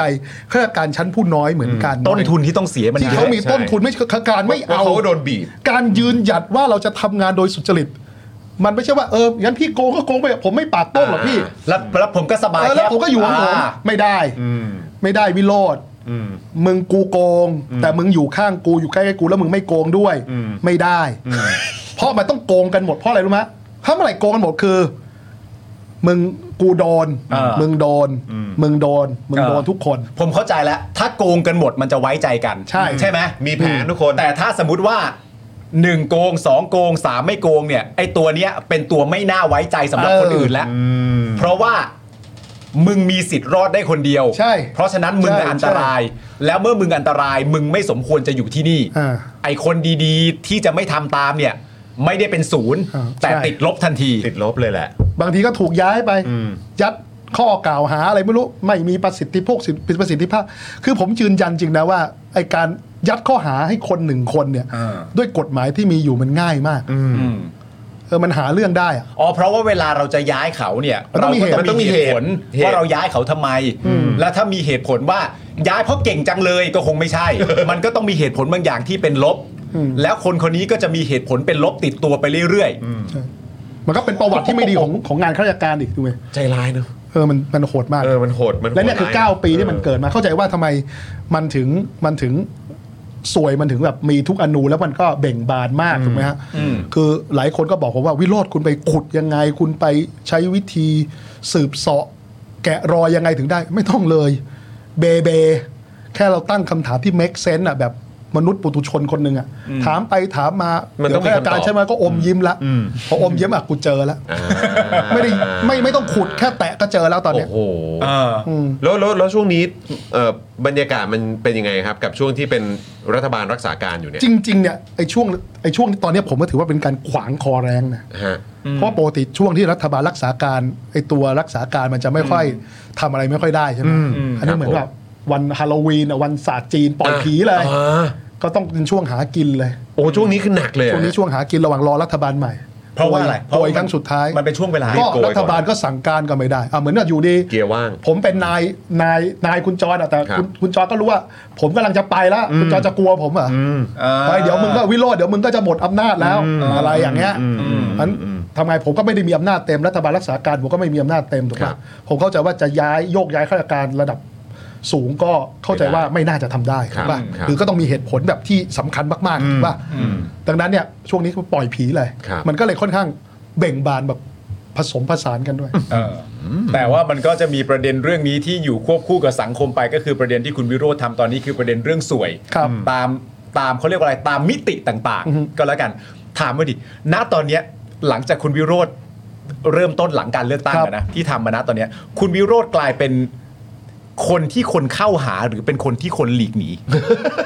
เออใช่ใช่ใช่ใช่ที่ทำอยู่นะตอนเนี้ยเข้าหานะคนเข้าหาเยอะผมเลยเข้าใจว่าเลยมั้ยว่าข้าราชการที่เขาไม่อยากทำไม่อยากอยู่ในวงเวียนวงวานแบบนี้เยอะนะแล้วที่ผ่านมาทำไมมันทุจริตมันเยอะรู้ไหมแล้วมันคนมันก็ระหวัดข้าราชการที่ดีหวัดระแวงกันเพราะมันมีการสืบทอดอำนาจกลไกในการตรวจสอบต่างๆก็เครียดอ่ะล่าสุดเป็นไงพันตำรวจโทมานะพงษ์เห็นไหมออกหมายจับถูกทุกอย่างเช้าออกหมายถูกต้องทุกอย่างตามขั้นตอนบ่ายปรากฏถูกเรียกให้ไปถอนหมายต้องรับสายลึกลับด้วยจนกระทั่งว่าไอเหตุการณ์แบบนี้มันไม่เคยเกิดบ่อยนะที่นายกสมาคมตำรวจนายกสมาคมโรงเรียนในร้อยตำรวจนายกสมาคมพนักงานสอบสวนสามคนลงนามร่วมกันเพื่อปกป้องสารวัตรท่านหนึ่งใช่ใช่คือมันมันมันเป็นสิ่งที่แบบผิดปกติในสังคมแล้วถูกไหมที่คนที่มันทำถูกต้องทุกอย่างเนี่ยต้องมีคนมาปกป้องอ่ะถูกไหมคือแสดงว่าอะไรด้วยกฎหมายมันได้มันไม่กฎหมายมันไม่สามารถปกป้องคนที่ทำตามระเบียบทำตามหลักการได้แล้วเพราะอะไรรู้ไหมอย่างนั้นชีวิตข้าราชการเราแวงโดยเพราะตำรวจถูกไหมจับไปทำไมระบบเผด็จการมันถึงห่วยแตกและเฮงซวยเรื่องของการจัดการเรื่องคอร์รัปชันนะเผด็จการมีจุดอ่อนอยู่อันนึงคือไม่ไว้ใจใครอ่าโอเคเพราะกลัวจะถูกคนมาตลบหลังถูกไหมอ่าฮะใช่ไหมกลัวคนมาเช็คบินถูกไหมก็มาแบบผิดวิธีทำไงอ่ะงั้นผมทำไงเฮ้ยจอนนี่พวกเราอ่ะถ้าพวกเราก็ตั้งมันปาล์มต้องไปตั้งลูกน้องต่อใช่ไหมอืมเอาเฉพาะพวกเรานะอืมอ๋อโอเคงั้นทั้งหมดทั้งมวลก็เป็นพวกเราสุดอยู่ดีคุณจอนเป็นฝ่ายปราบปรามการทุจริตก็จะจับไอ้หานี่แหละจับปุ๊บอ้าวหาน้องนายโถเอ้ยโอ้ยนี่คนของนายเออโอ้ยนี่กากี่นังแล้วพอมันผ่านไปเก้าปีอ่ะ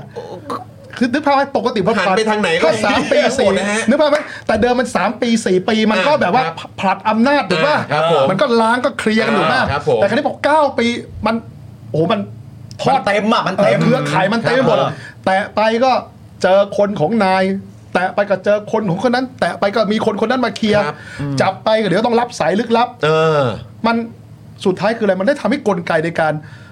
ตรวจสอบถ่วงดุลแล้วก็จัดการกับการทุจริตคอร์รัปชันมันด้อยประสิทธิภาพแม้แต่ปปช.เองก็มีภาพลักษณ์ที่ประชาชนต้องสงสัยแล้วก็วิพากษ์วิจารณ์ถูกป่ะแหวนแม่นาฬิกาเพื่อนอย่างเงี้ยความไว้วางใจของประชาชนไม่มีเนาะก็หนึ่งการยึดโยงกับประชาชนก็ไม่มีประชาชนก็ถอดถอนไม่ได้คือแทนที่จะเป็นคือจริงๆไส้ในของข้าราชการปปชเนี่ยผมคุยมาหลายท่านนะครับ ปรากฏว่าเป็นคนที่มีความสามารถและมีความตั้งใจดีมากอย่างนั้นเราไปอย่าเราอย่าไปเหมาเรื่องคนแต่เราดูที่โครงสร้างของเขาอะถ้าคุณเป็นพนักงานปปชคนหนึ่งสืบสวนสอบสวนกูจะมัดไอ้หานี่ให้ได้อธิบดีคนนี้แหละกูได้หลักฐานจังๆแล้วอยู่ดีมีคนโทรมาเคลียร์คุณทำไงสายลึกลับคุณก็ต้องทำไงแล้วเขาเงี้ยหาเรื่องปล่อยให้ได้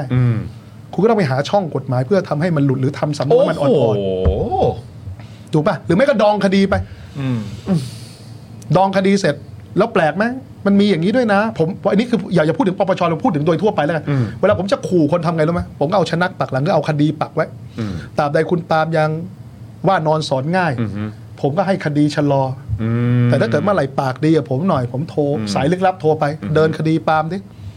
พรุ่งนี้ก็จะมีการแถลงข่าวแล้วว่าคดีมีความคืบหน้าอย่างนั้นอย่างนี้ปราบก็จะคลานมาหาผมบอกว่าว่าผมยอมซีโรราบแล้วครับมันคือการส่งสัญญาณแล้วยังไงแล้วพอผมซีโรราบอีกครั้งนึงคดีผมก็ถูกชะลออีกก็คาวะเขาไม่ถอนชนะคุณหรอกถอนชนะคุณผมก็หมดตัวประกันดิจะได้หยิบมาใช้เมื่อไหร่ก็ได้ผมก็ปักไว้อย่างเงี้ยเนี่ยคือระบบที่ผ่านมาเก้าปีใช่ไหมมองไปมองมันคือเก้าปีมองไปมองมาคุณเคยว่าถ้าเกิดมันไอชนักตรงนี้มันเป็นชนักล่องหนแล้วคุณมีตาวิเศษที่มองเห็นชนักถึงกันแล้วเหมือนแบบ ดี ไอ ซะคุณจะมองไอ้ข้าราชการสูงไอ้นี่ก็ห้าเล่มไอ้นี่สี่เล่มไอ้นี่กูก็มีอยู่สองเล่มถูกมั้ยถ้าเกิดคุณมีตาวิเศษมองชนักได้นะใช่ที่มันมีชนักลอยขึ้นมาอย่างงี้โอ้โหสุดจริงครับแล้วแม่ก็คานกันไปคานกันมาแบบเนี้ยคมเฉือนคมนะฮะแต่โอ้โหคมเฉือนคมแต่ประชาชนเสียหายชิบหายเลยนะครับหนักคุณผู้ชมขอเอ่อนี่นี่คือเราเหมือนคล้ายๆเป็นการปูเรื่องราวให้ได้เห็นนะครับว่ามันเกิดอะไรขึ้นมาบ้างในเก้าปีที่ผ่านมานะครับเดี๋ยวอีกสักครู่หนึ่งเราจะคุยกันในประเด็นที่ถูกหยิบยกขึ้นมาใช่นะครับให้พวกเราได้เห็นว่าเฮ้ยมันมีด้วยเนี้ยซึ่งวันนี้เนี่ยคือโชคดีจริงๆนะครับเพราะได้อยู่ใกล้เชลคุณวิโรจน์เนี่ยเดี๋ยวคุณวิโรจน์จะมาขยี้ให้ฟังในแต่ละประเด็นนั่นเองใช่นะครับแต่ก่อนอื่นผมขอหน่อยได้ไหมขอหนึ่งคำครับหนึ่งคำคุณผู้ชมช่วยช่วยรังสรรค์คำไหนก็ได้ของคุณผู้ชมแล้วแต่เลยที่ฟังคุณวิโรจน์เล่าให้ฟังเมื่อสักครู่นี้เนี่ยเนี่ยคุณโทคิโตะบอกว่ายิ่งฟังยิ่งขนลุกครับนะแต่ผมขอแค่คำเดียวครับคุณผู้ชมฟังเรื่องราวจากคุณวิโรจน์เมื่อสักครู่นี้รู้สึกออกมาเป็นคำว่าอะไรลองพิมพ์เข้ามาหน่อยแล้วกันนะไม่ไม่ได้คำที่รู้สึกถึงคุณวิโรจน์นะเรื่องที่รู้สึกจากเรื่องที่คุณวิโรจน์เล่าให้ฟังครับผมลองพิมพ์เข้ามาพิมพ์หน่อยหนึ่งคำเท่านั้นไม่ต้อง สองถึงสาม คำเอาคำเดียวก็พอครับเอาคำเดียวคำเดียวคุณผู้ชมฟังเรื่องราวนี้ไปแล้วรู้สึกอย่างไรขอหนึ่งคำครับคุณพรซ่าบอกโหน้ำจิ้มซีฟู้ดอย่างแซ่บเลยน้ำจิ้มซีฟู้ดซีฟู้ดอย่างแซ่บสกปรกอร่อยสัตว์นะฮะเอาเข้าบ้านเอาเฟะนะครับโกแก่มันทุกเม็ดวิโรจน์เผ็ดทุกวันโอเคดีมากดีดีคุณชาชาบอกว่าท้อครับท้อเฮ้ยโอ้อย่าท้ออย่าท้อเพราะยังไงมันมีมันมันมีมันมีโซลูชันแก้ก็คือว่าถ้าเกิดเราเราตัดวงจรการซื้อขายตำแหน่งได้ผมว่าเบาลงทันทีแล้วแล้วพวกนี้มันกลัวอะไรรู้ไหมมันกลัวนายของมันที่ไม่รับเงินจากมันกลัวนายกลัวนายของมันที่ไม่รับเงินจากสมมติถ้าเกิดเราได้รัฐมนตรีที่ไม่เอาเงินจากมันมึงไม่ต้องส่งโกมันจะเครียดมากเพราะว่ามันจะมันต้องมีปลายทางมันไม่มีหัวหรือเปล่ามันไม่มีหัวมันไม่มีปลายทางเออมันไม่มีปลายทางแล้วตันที่กูอย่างเงี้ยแล้วถ้าเกิดไอ้นี่ไอ้หัวกูเนี่ยมันแอบจับกูได้ล่ะมันล่อกูเลยเพราะกูก็เอาเอาเอาอะไรไปพ่วงมันไม่ได้ถูกไหมเพราะมันไม่เอาเพราะมันไม่เอามันล่อกูได้เต็มเต็มแล้วคราวนี้คืออะไรคืออ้าวแล้วกูทำไงอะกูกูยังไงกูก็ต้องกูเอาตัวรอดคนเดียวแล้วกูต้องซัดทอดลูกน้องกูคือมันจะระแวงมากครับเมื่อไหร่ก็ตามที่มันไปไม่ถึงสุดสายอ่ะมันจะระแวงมากโอ้โหดังนั้นเนี่ยผมว่าถ้าเกิดเราตัดวงจรการซื้อขายตำแหน่งแล้วก็ในการแต่งตั้งโยกย้ายในฤดูกาลถัดไปแล้วเอาคนที่ไม่ต้องซื้อเอาคนผมเชื่อวงข้าราชการไม่ใช่ว่าไม่มีคนดีมีเต็มไปหมดและคุณรู้กันด้วยว่าใครมีฝีมือเอาคนมีฝีมือขึ้นมาแล้วค่อยๆทยอย สองถึงสาม ปีขึ้นมาเรื่อยๆขึ้นมาเรื่อยๆเอาคนมีฝีมือคนสุจริตตั้งคนสุจริตตัดวงจรตัดวงจรคราวนี้เกิดอะไรขึ้นครับผมสมมติผมเป็นตำรวจแล้วกันผมพุ่มกับผมตั้งคนหนึ่งขึ้นมาเป็นผู้กำกับสมมุตินะพบตรตั้งคนหนึ่งขึ้นมาเป็นผู้กำกับนะแล้วก็บอกให้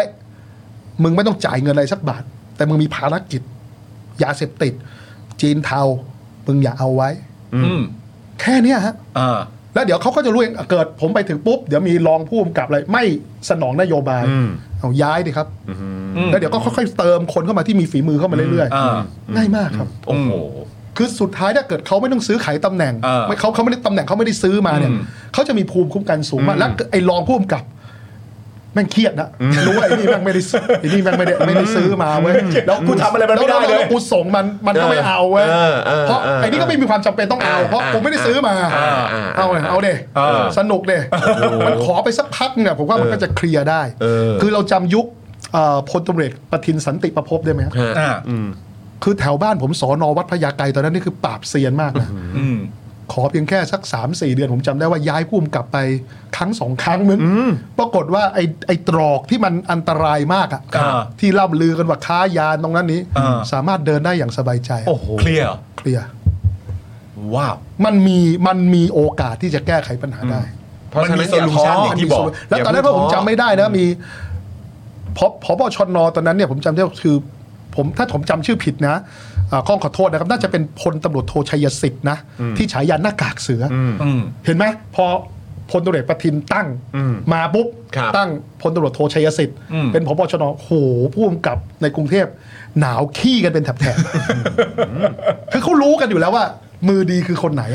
ถ้าอย่างล่าสุดอ่ะผมผมผมผมต้องชมทางพลตำรวจตรีจรูญเกียรติปานแก้วเนี่ยที่ตั้งมารักษาการที่ทางหลวงหนาวขี้กันไหมล่ะมันหนาวกันหมดเขารู้ว่าโอ้คนนี้นายคนนี้ตรงฉินว่ะคือฟันไม่เลี้ยงอ่ะและอย่างที่คุณวิโรจน์บอกก็คือว่าคนพวกพวกลูกน้องอ่ะเขาดูออกกันหมดแหละว่านายอ่ะมาทางไหนแล้วคนดูสิแม่งเครียดแล้วคนดูดิไอ้รถบรรทุกน้ำมันเถื่อน หนึ่งพัน หนึ่งหมื่นห้าพัน ลิตรอ่ะคิดดูดิครับผมผมว่ามันไม่รู้มันโง่หรืออะไรไม่รู้นะคือมันไม่ได้เช็คด้วยว่าชุดที่จับมันเป็นชุดของพลตำรวจตรีจรูญเกียรติอะนะผู้การปปป.มึงยังกล้าโทรไปเคลียร์อีกอะโอ้ยดูเป็นไงเรียบบุตรไปเรียบร้อยเรียบร้อยเรียบร้อยถูกไหมผมว่ารู้แบบเพราะว่าวงวงในข้าราชการเขารู้ดีว่าใครของจริงใครของปลอมเพราะฉะนั้นอันนี้มันยิ่งต้องตอกย้ำเลยนะว่าพวกเราอย่าเพิ่งท้อแล้วก็กับสถานการณ์ตอนนี้ที่เมื่อสักครู่นี้เพิ่งแชร์ให้คุณผู้ชมฟังกันไปก่อนคุณวิโรจน์เข้ามาเนี่ยก็คือเรื่องของการจัดตั้งรัฐบาลใหม่เนี่ยอย่าเพิ่งเบื่อนะห้ามเบื่อเป็นอันขาดนะครับนะฮะอย่างที่เราพยายามผลักดันว่าเราต้องเห่อกันนะครับต้องเห่อเราต้องเห่อเพื่อให้มันเกิดการเปลี่ยนแปลงได้จริงนะฮะคุณวิโรจน์จะเล่นไหมเรื่องนี้ป้าโจเขาพิมพ์ขึ้นมาวิโรจน์ตัวร้ายกับยายคอร์รัปชันเล่นไหมเล่นเรื่องอื่นดีกว่าแต่มันมีมีอย่างนี้นะคือมันคุณชุนจรคุณเปาเคยตั้งคำถามไหมว่าเฮ้ยไอรัฐบาลเผด็จการเนี่ยมันมันมันมันมันมันเจ๋งนะมันขนรถถังขนอาวุธสงครามมายึดอำนาจได้เนาะมีมอสี่สิบสี่คนนั้นคนนี้คิดต่างกับมันด่ามันมันก็เรียกมาปรับทัศนคติตอนโควิดก็มีพรกฉุกเฉินทำอะไรก็ไม่ต้องรับผิดเออมันมีอำนาจล้นฟ้าขนาดนี้มีปืนมีรถถังทำไมมันไม่เคยเรียกไอ้พวกแก๊งค้ายาเสพติดไปปรับทัศนคติบ้างวะไม่เคยเรียกไอ้มาเฟียจีนสีเทาไปไปไปเล่นงานบ้างวะ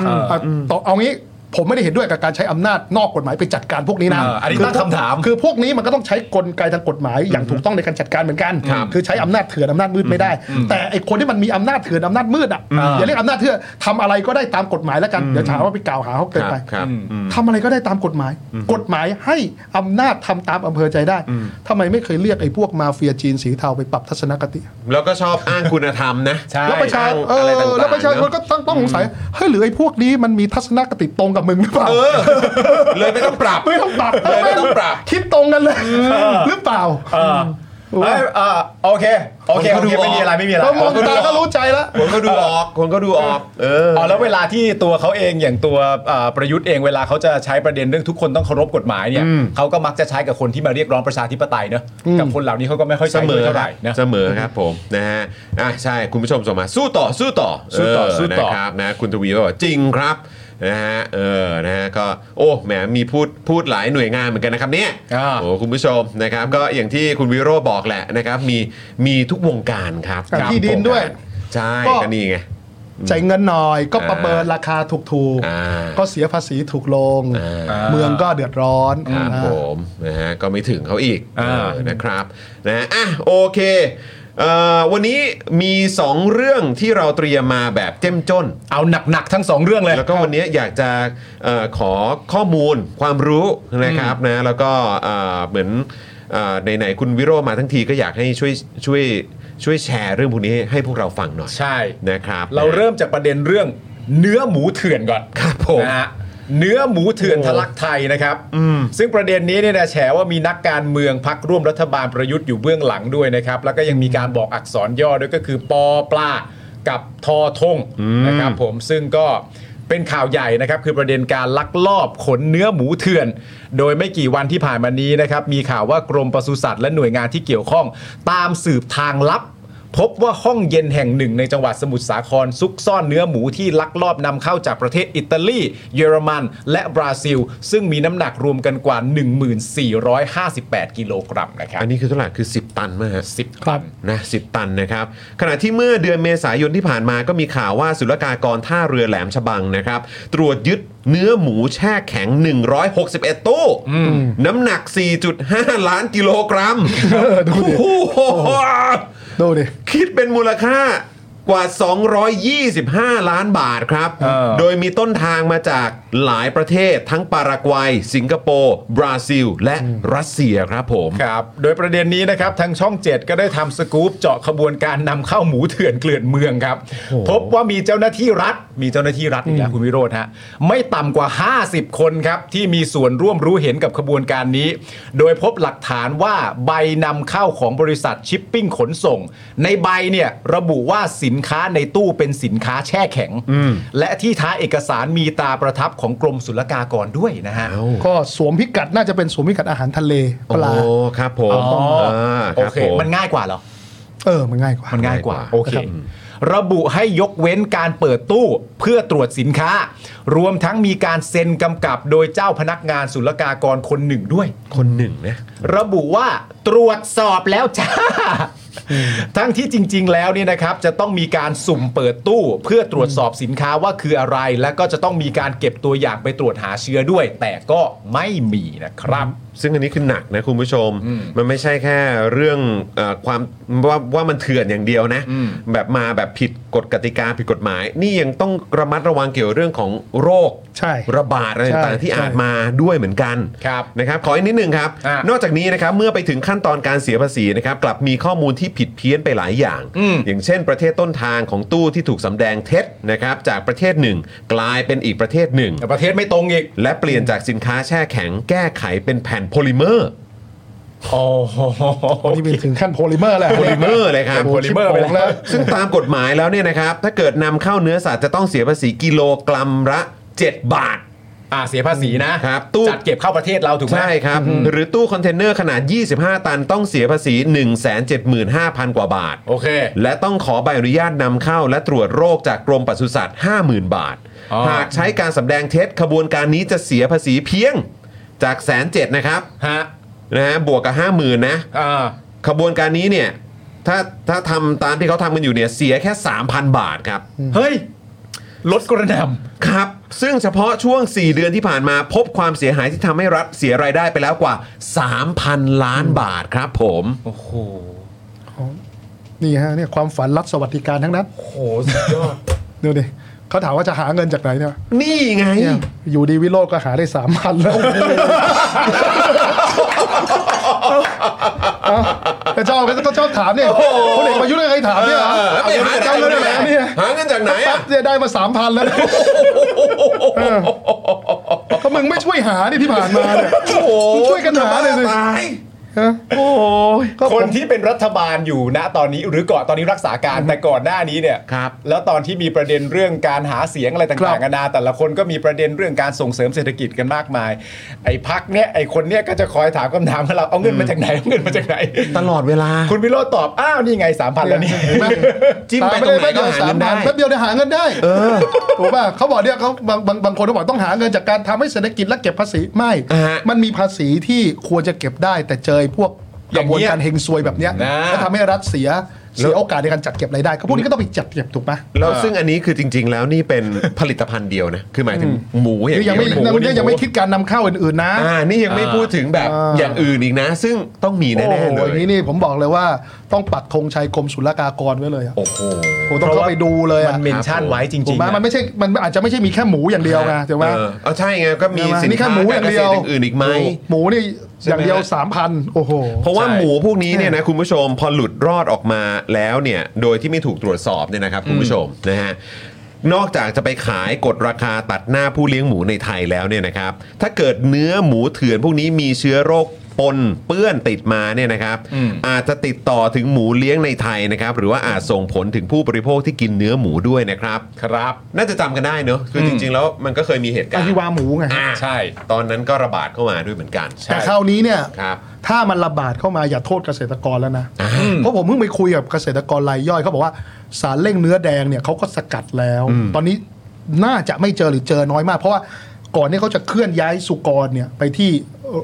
โรงฆ่าสัตว์ก็ตามเนี่ยเขาต้องตรวจปัสสาวะก่อนนะว่าไม่มีสารเร่งเนื้อแดงนะถึงจะเคลื่อนย้ายได้แล้วไปที่โรงฆ่าสัตว์ยังมีการสุ่มตรวจอีกทีนึงด้วยนะเหมือนกันครับเรื่องของตั้งแต่เขาบาดเจ็บนะครับ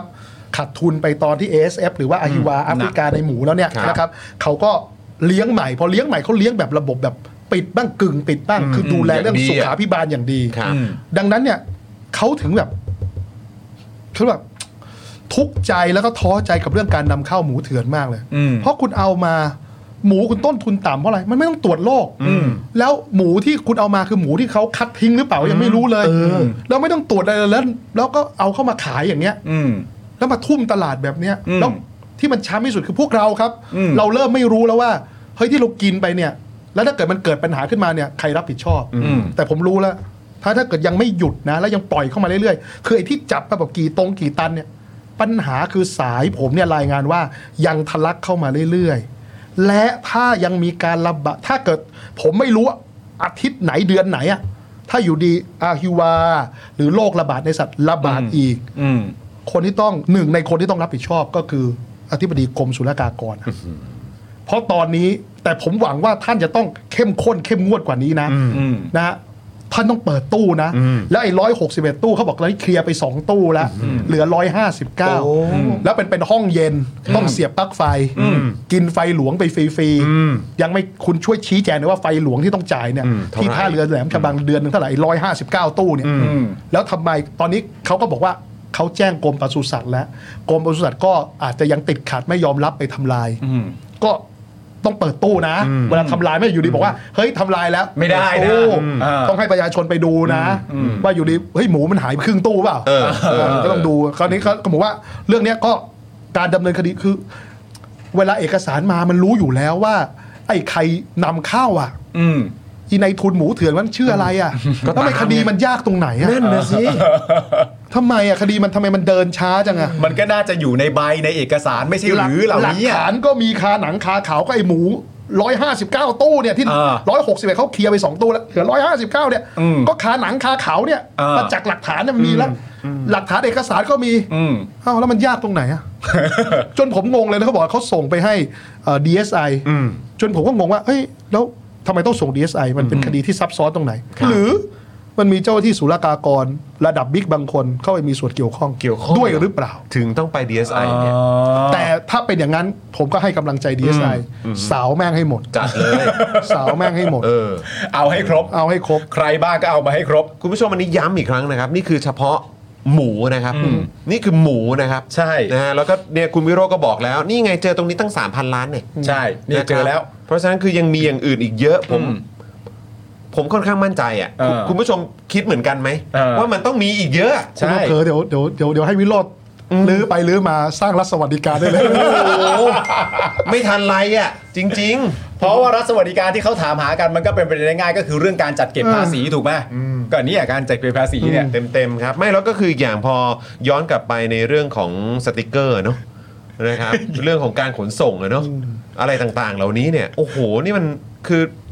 มันมันเป็นเงินทั้งนั้นครับเออแต่ผมบอกงี้นะตอนยุคนี้นะมันเป็นยุคโลกดิจิตอลเนาะใช่เวลาที่ท่านไปขอใบอนุญาตอะไรหรือขอจดทะเบียนอะไรนะแล้วเจอข้าราชการเรียกรับเงินนะอัดคลิปทีแล้วแอบตั้งแอ อบตั้งกล้องถ่ายทีนะครับหรืออัดคลิปเสียงทีนะผมว่า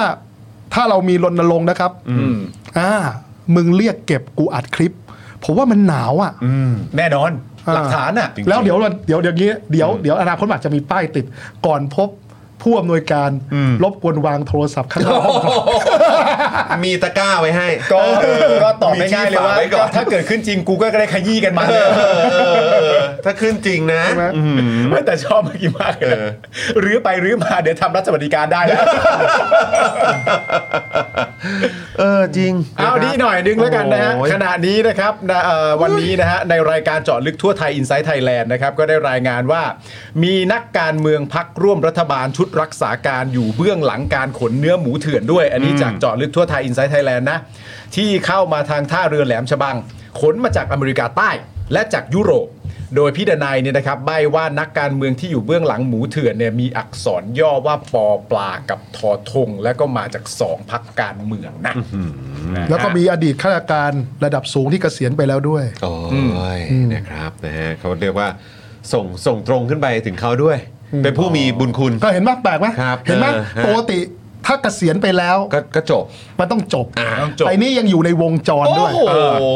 โอ้โหมันโจโจ้ล่าข้ามศตวรรษจริงๆจริงๆครับจริงๆครับแล้วก็ไม่รู้ว่าจะไปได้รับตำแหน่งอะไรเพิ่มเติมอีกนะหลังเกษียณอ่ะใช่อันนี้ประเด็นเรื่องหมูก่อนครับประเด็นเรื่องหมูเนี่ยเราก็เรากำลังพูดเรื่องหมูเถื่อนแล้วพอพูดถึงเรื่องหมูเถื่อนเนี่ยเราก็พูดถึงสโคปของของเถื่อนรวมๆไปเลยแล้วกันเพราะว่าอันนี้ต้องเป็นประเด็นที่คุณวิโรจน์น่าจะตอบได้อย่างแน่นอนคำถามคือทำไมสังคมเราเนี่ยถึงมีของเถื่อนเยอะมาก นะฮะแล้วก็คุณวิโรจน์คิดไหมว่าการที่รัฐเนี่ยบังคับใช้ให้ต้องจดทะเบียนนั่นนู่นนี่มากมายเนี่ยจริงๆแล้วมันเพื่อการควบคุมคุณภาพหรือจริงๆแล้วมันทำไว้เพื่อยากเพื่อส่งเสริมการรีดไถอ่าเนี่ยฮะคือเรื่องของการขออนุญาตการจดทะเบียนการต่อทะเบียนทั้งหมดเนี่ยนะครับมันต้องกลับมาหรือคือเราพูดถึงกฎหมายมีปัญหามันต้องพูดถึงสามมิตินะหนึ่งคือความล้าสมัยของกฎหมายและการไม่สอดคล้องกับการปฏิบัติงานจริง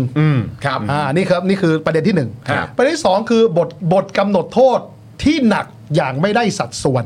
โอเคอ่ะอย่างเช่นรถบรรทุกเนี้ยน้ำหนักคุณเกินหนึ่งร้อยกิโลเนี่ยพนักงานสอบสวนเนี่ยเขาสามารถลิฟต์รถราคาสามล้านสี่ล้านคุณได้เลยนะทั้งที่เกินมาหนึ่งร้อยกิโลสองร้อยกิโลมันไม่สะท้อนเจตนาอยู่แล้วเพราะคนที่ขนน้ำหนักเกินมันขนที่มันยี่สิบ สามสิบตันไอ้นี่คืออาจจะตัดช่างอาจจะคลาดเคลื่อนอะไรก็แล้วแต่คือมันไม่มีใครเกินหนึ่งร้อยกิโลสองร้อยกิโลแล้วรวยหรอกแต่พอบทกำหนดโทษมันไปถึงลิฟต์รถคันนึงสามล้านสี่ล้านพนักงานสอบสวนก็บอกให้เอามา เจ็ดหมื่น เด้เอออ๋อพอ เจ็ดหมื่น ปุ๊บทำไงฮะเขาก็จะทำสัญญาเช่าช่วงรถเทสขึ้นมาช่วยเจ้าของรถจากเดิมคุณจรเคยเป็นพนักงานผมก็เลยเปลี่ยนเป็นคุณจรเป็นคนเช่ารถผมแล้วมาขับแล้วผมก็จะได้ไปเอารถคืนกลับมาจากพนักงานสอบสวนได้แต่ผมต้องแต่ต้องจ่าย เจ็ดหมื่น นะแล้ว เจ็ดหมื่น บางคนบอกว่าแบ่งให้กับอัยการบางคนอีกด้วยฮะว้าเพราะอะไรฮะเขากลัวไงปรากฏว่าเดี๋ยวอัยการเขาอุทธรณ์ไงก็เดี๋ยวอายัดทรัพย์อีกอายัดรถคันนึงสี่ สี่ล้านเขาผ่อนเดือนนึงกี่หมื่นล่ะแล้วสูญเสียโอกาสในการเอาไปประกอบอาชีพหาอาชีพหารายได้อีกล่ะเห็นว่าพอโทษที่มันเกินสัดส่วนมันก็เอาไปใช้ในการค้าสำนวนแบบนี้อีกสามก็คือในเรื่องของการให้ดุลพินิจกับเจ้าหน้าที่แบบล้นเกินอ่ะอย่างการประเมิน อี เอ เอ อย่างเงี้ยเนี่ยโอ้ใช้ดุลพินิจล้วนๆเลยถูกไหมหรือ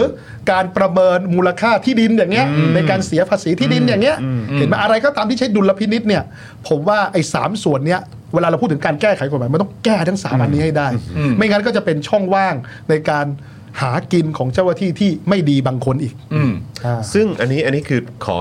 คือเพื่อเป็นการตอกย้ำอีกทีอีกทีนึงนะครับคือผมค่อนข้างเชื่อมั่นว่า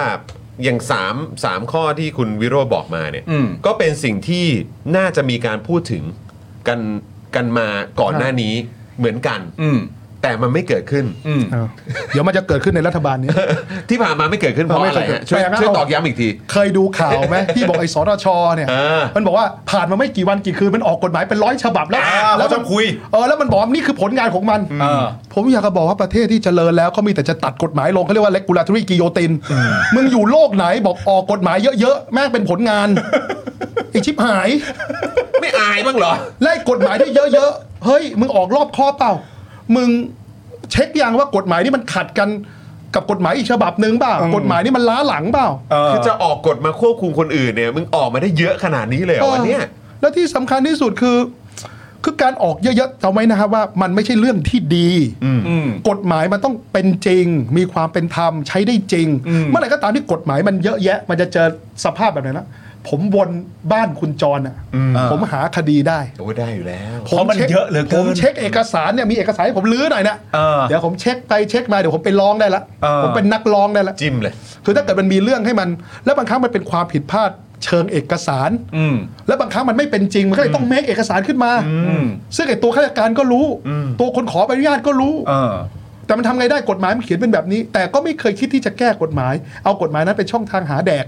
ไปเรื่อยๆมันเลยต้องทบทวนแล้วก็ลดทอนกฎหมายลงซะให้หน้างานจริงมันปฏิบัติงานได้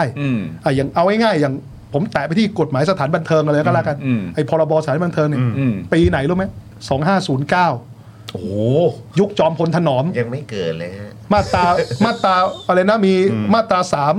วงเล็บหนึ่งประเภทสถานบันเทิงมีลำวงฟ้อนลำลองเงงใช่ๆๆมีลองเงงด้วยจำได้จำได้จำได้ใช่ไปร้านไหนวะลองเงงพาไปหน่อยพาไปหน่อยเฮ้ยจอวันนี้กูทำงานเครียดๆมาทั้งวันแล้วมึงไปฟ้อนรำอ่ะกู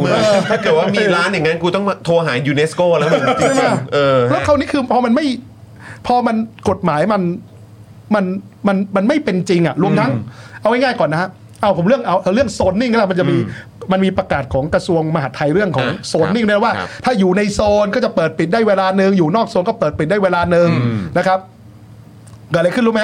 ผมถามว่าไอ้โซนนิ่งที่เขาว่าคือห้ามใกล้วัดห้ามใกล้โรงเรียนผมถ้าเอาข้อนี้ผมย้ายตำรวจสน.ชนะสงครามได้ทั้งสน.เลยนะคุณปล่อยให้เข้าศาลเปิดได้ยังไงทั้งที่มันอยู่ใกล้วัดชนะสงครามใกล้วัดบวรมีโรงเรียนวัดบวรนิเวศมีโรงเรียนชนะสงครามทั้งเส้นแต่อย่างนี้เดี๋ยวพี่ตำรวจจะตกใจผมไม่ได้ต้องการจะย้ายพี่ตำรวจจริงแต่ผมรู้ว่ากฎหมายโซนนิ่งมันไม่เป็นจริงหรือร้านขายเหล้าที่สยามดิสคัฟเวอรี่มีหลายร้านซึ่งเขาไม่ได้ผิดอะไรเนี่ยใกล้วัดปทุมเออเปิดได้ไงผมต้องย้ายถ้าจะใช้กฎนี้ถ้าจะใช้กฎหมายแบบนี้แต่เราเกาให้ถูกที่คันเถอะคือกฎหมายเนี่ยในประเทศเนี่ยมันออกมาในรูปแบบว่ารัฐคือผู้ปกครองแล้วมองประชาชนเป็นคนที่ใช้ไม่ได้ต้องเป็นคนที่ถูกปกครองเผลอปุ๊บเดี๋ยวมันจะต้องทำเรื่องไม่ดี mindset ของรัฐหรือรัฐมันเป็นแบบนี้แต่ในโลกยุคใหม่คือรัฐเป็น regulator หรือเป็นผู้กำกับแล้วดังนั้นถ้าคุณจะกลัวว่าเด็กจะเข้าไปในสถานบันเทิงทำไงฮะเพิ่มโทษของสถานบันเทิงที่ให้เด็กเข้าไปดิถูกไหมจบเลยถูกไหมหรือ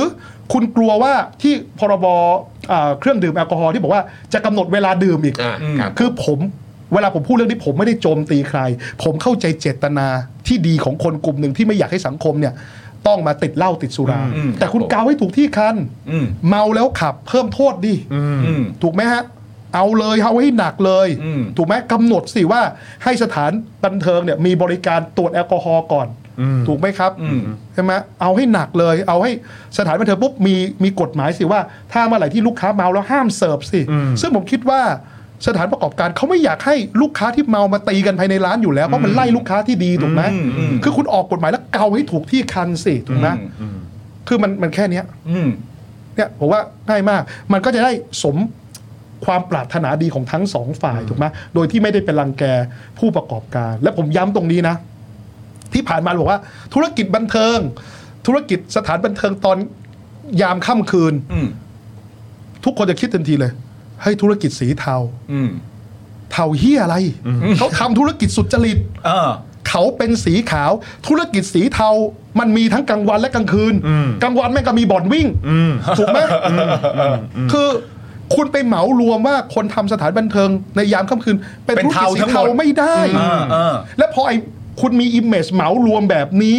มันทำให้เจ้าหน้าที่ตำรวจบางคนเจ้าหน้าที่ปกครองบางคนเจ้าหน้าที่สิ่งแวดล้อมบางคน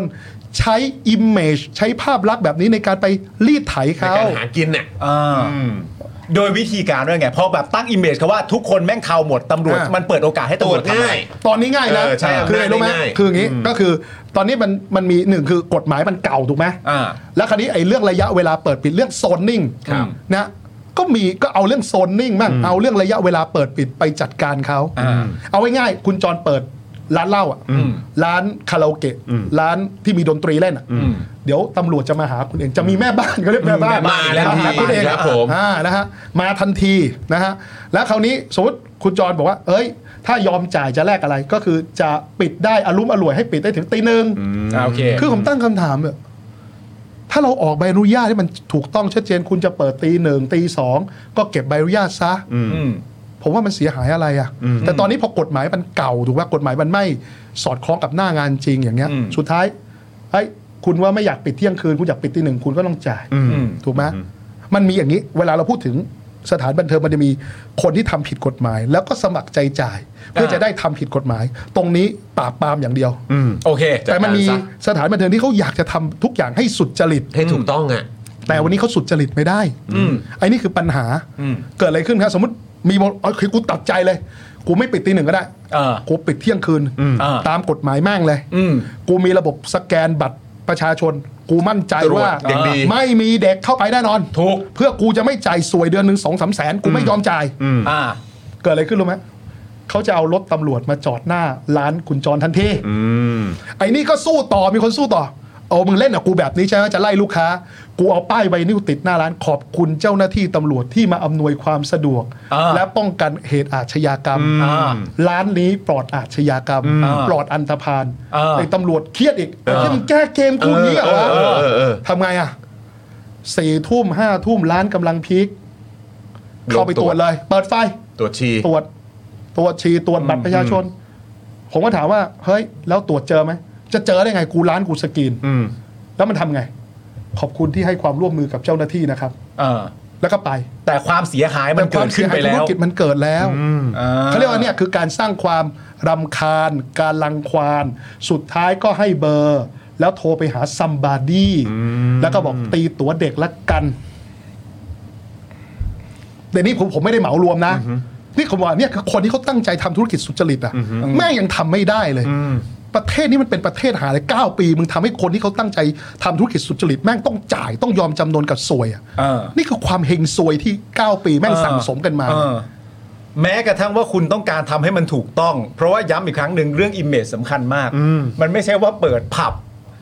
ตอนกลางคืนแล้วจะแปลว่าเทาบางอย่างแน่ๆไม่ใช่มันผมว่ามากกว่า หกสิบเจ็ดสิบเปอร์เซ็นต์ เนี่ยผมว่าเจตนาสุจริตอยู่แล้วถูกไหมแล้วเดี๋ยวนี้ธุรกิจทำอาหารกิน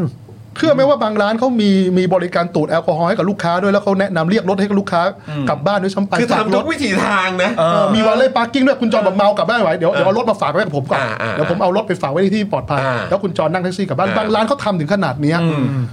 แม่งอยู่ไม่ได้อะสุดจริงแล้วร้านที่เขาทำอย่างเงี้ยมันจะเทายังไงอ่ะมันไม่เทาแน่ๆนี่คือคลีนที่สุดแล้วแล้วรับผิดชอบต่อสังคมที่สุดแล้วคือเขาปกป้องป้องกันไม่ให้ลูกค้าที่เมาขับรถกลับบ้านอ่ะใช่ไหมถูกที่สุดแล้ว อ, อยู่ไม่ได้ต้องโดนเรียกเก็บตีตั๋วเด็กตีตั๋วเด็กก็แสนหนึ่งบ้างเก้าหมื่นบ้างแล้วแต่ขนาดร้านเขาแต่จำนวนลูกค้าแล้วคือไม่รู้ว่ามีตั๋วอะไรบ้างอีกใช่ไหมฮะคือนอกจากเรื่องของอายุของคนที่มาเที่ยวเรื่องของตั้งอยู่ในโซนไหนแล้วมันจะถูกบีบอะไรแบบนี้ว่าถ้าเกิดว่ายังไงก็แล้วแต่เนี่ยผ่านการเข้ามาคุกคามเข้ามากั่นแกล้งอะไรต่างๆนานาแล้วยังไงก็แล้วแต่สุดท้ายมันก็ต้องจ่ายเงินบางส่วนอยู่ดีแต่วันนี้เนี่ยผมต้องชมทางท่านรองผบ.สอบสวนกลางนะถ้าย้อนกลับไปก่อนแล้วบอกว่ามันเชื่อมเชื่อมโยงได้คือท่านวิวัฒน์ชัยสังฆะเขาบอกว่าท่านบอกว่าท่านจะออกคำสั่งฉบับหนึ่งให้เพื่อให้ตำรวจทางหลวงปฏิบัติคือเชื่อไหมตำรวจทางหลวงเนี่ยท่านบอกว่ารู้อยู่แล้วคุณทำอาชีพนี้รถแบบนี้ดัดแปลงรถแบบนี้ขนขนาดนี้ดูด้วยสายตาแม่งรู้อยู่แล้วว่าแม่งเกินเขาเรียกว่ามีเหตุต้องสงสัยให้เรียกให้จอดไอ้รถแบบนี้ปกตินี่ไม่ได้มีเหตุต้องสงสัยไม่มีการข่าวว่าจะขนยาเสพติดพันกอทอแบบนี้ลดรูปพรรณสันฐานแบบนี้ท่านก็ถามว่าไม่มีเหตุต้องสงสัยมึงเรียกให้จอดทำไมวะ เดี๋ยวแกจะเดี๋ยวเดี๋ยวท่านเนี่ยจะออกคำสั่งมาหนึ่งว่าถ้าคุณเรียกให้จอดโดยที่ไม่มีเหตุต้องสงสัยนะแล้วมึงชี้แจงไม่ได้นะมึงมีความผิดด้วยนะมึงจะโดนม.หนึ่งห้าเจ็ดนะแล้วจะโดนไอ้นี่อีกนะมาตราสองร้อยนะคือเอาเหตุคดีอาญากันแกล้งประชาชนนะคือไอ้นี่ก็เหมือนกันนะ คือถ้ามันไม่มีเหตุต้องสงสัยถูกป่ะคุณเข้าไปร้านคุณไปรังควานเขาไม่ได้ไอ้นี่ยังไม่นับว่าจ่ายตีตั๋วเด็กหรือจ่ายจ่ายให้เงินแม่บ้าน สองถึงสาม แสนบางที่บอก ห้าแสน นะมันยังมีต้องดูแลนายด้วยนะเวลานายเข้ามาดื่มกินต้องเลี้ยงนายด้วยนะคือไม่เก็บตังค์เออคือคือต้องให้นายแม่งแดกฟรีด้วยนายแม่งใหญ่มากนายแม่งใหญ่มากแต่แต่แม่งจ่ายเองไม่เป็นอ่ะแม่งทุเรศมั้ยเออคือจริงๆมันเป็นเรื่องคือคือที่ถามคุณวิโรจน์เข้ามาเพราะว่าเราก็รู้ใช่ไหมแบบว่าผมก็เคยคุยกับคนที่แบบว่าเป็นแบบขนไม้อะไรอย่างเงี้ยเหมือนกันอะไรเงี้ยแล้วเขาก็อธิบายให้ฟังว่าในความเป็นจริงเนี่ยเขาไม่ได้ต้องการจะจ่ายสวยเพื่อให้ตัวเขาสบายและร่ำรวยมากขึ้นนะแต่ว่าด้วยขั้นตอนและบทกฎหมายที่มันมีอยู่ณตอนนี้อ่ะสิ่งที่มันเกิดขึ้นกับเขาก็คือว่าถ้าเกิดว่าเขาไม่ทำแบบนั้นน่ะเขาประกอบอาชีพไม่ได้เลยคือไม่ต้องมีอาชีพกันเลยอ่ะเพราะว่าไม่ว่าจะส่งอะไรต่างๆนานาถ้าขั้นตอนที่ต้องทำมีขยักประมาณเนี้ยกูประกอบอาชีพออกรถให้ทันท่วงทีอ่ะก็จะไม่ประสบความสำเร็จคือบางทีมันเป็นโหมดเอาตัวรอดอ่ะมันไม่ใช่โหมดแบบโหมดว่ากูจะโกงให้ได้คือเพื่อให้ธุรกิจตัวเองมีอยู่อ่ะมีอยู่ได้เออไม่งั้นมันประกอบอาชีพไม่ได้เลยไม่เจ๊งอ่ะคือกลายเป็นว่าจะทำถูกกฎหมายธุรกิจโอกาสเจ๊งคืออย่างนี้พ่อผมเนี่ยเคยบอกผมว่าเฮ้ยมึงจะทำธุรกิจอะไรมึงทำให้มันถูกต้องบัญชีมึงทำฉบับเดียวมึงจะได้สบายใจชีวิตมึงจะได้ได้รับความอำนวยความสะดวกไม่งั้นเดี๋ยวมึงเจอสรรพากรเจอเจ้าหน้าที่จากหน่วยงานราชการมึงก็ต้องมาหลบหลบซ่อนๆแล้วก็ถ้าเกิดธุรกิจไหนมึงต้องโกงมึงต้องทำบัญชีสองฉบับมึงต้องหนีภาษีมึงถึงจะเอาตัวรอดได้พ่อผมบอกเลยว่าอะไรนะมึงเปลี่ยนธุรกิจเถอะแสดงว่าธุรกิจหาเนี่ยนะแม่งอ่อนแอแล้วมึงต้องเลิกทำแต่ปรากฏว่ายุคนี้เกิดอะไรขึ้นเก้าปีที่ผ่านมาไอ้คนที่มันตั้งใจทำสุจริตกูต้องถูกแกล้งกูขับกูขับรถบรรทุกกูต้องถูกโบกทุกด่านส่งลูกค้าไม่ทันแต่ไอ้คนที่ติดสติ๊กเกอร์ใจสวยแม่งแบกน้ำหนักยังไงก็ได้คนขับเสพยาเสพติดแม่งก็ไม่ต้องตรวจขับออกขวาเท่าไหร่ก็ได้เร็วเท่าไหร่ก็ได้ด้วยสติ๊กเกอร์เนี่ยเฮ้ยแปลกป่ะไอ้คนที่มันยอมใจสวยอยู่ในแวดวงที่มันไม่ถูกต้องอ่ะแม่งเสือกได้รับความสะดวกแต่ไอ้คนที่มันตั้งใจจะสุจริตมึงได้รับความลำบากมึงต้องมึงต้องถูกวนรถจนกว่ามึงจะโดนคดีแล้วถ้ามึงไม่เข็ดมึงจะโดนไปเรื่อยๆจนกว่ามึงจะยอมจ่ายแปลกป่ะแล้วคุณรู้ว่าเป้าหมายอ่อนแอที่สุดที่โดนคืออะไรคือคนขายลอตเตอรี่คุณจอนคุณเดินออกไปคนที่เจอแล้วค่อยๆขอลอตเตอรี่แม่งผิดทุกคนคุณดูดิตำรวจบางคนทำไมคนขายลอตเตอรี่ส่วนใหญ่ก็จะมาแบบหมู่บ้านเดียวกันก็จะนั่งเรียนแม่งพาขึ้นรถกระบะเลยแอดแอดไลน์ทุกเดือนจ่ายเดือนละห้าร้อยนะห้าร้อยนะห้าร้อยนะส่งสลิปมาในกลุ่มไลน์ด้วยแล้วเดี๋ยวรับสติ๊กเกอร์ไปคือต้นเหตุของปัญหาคืออะไร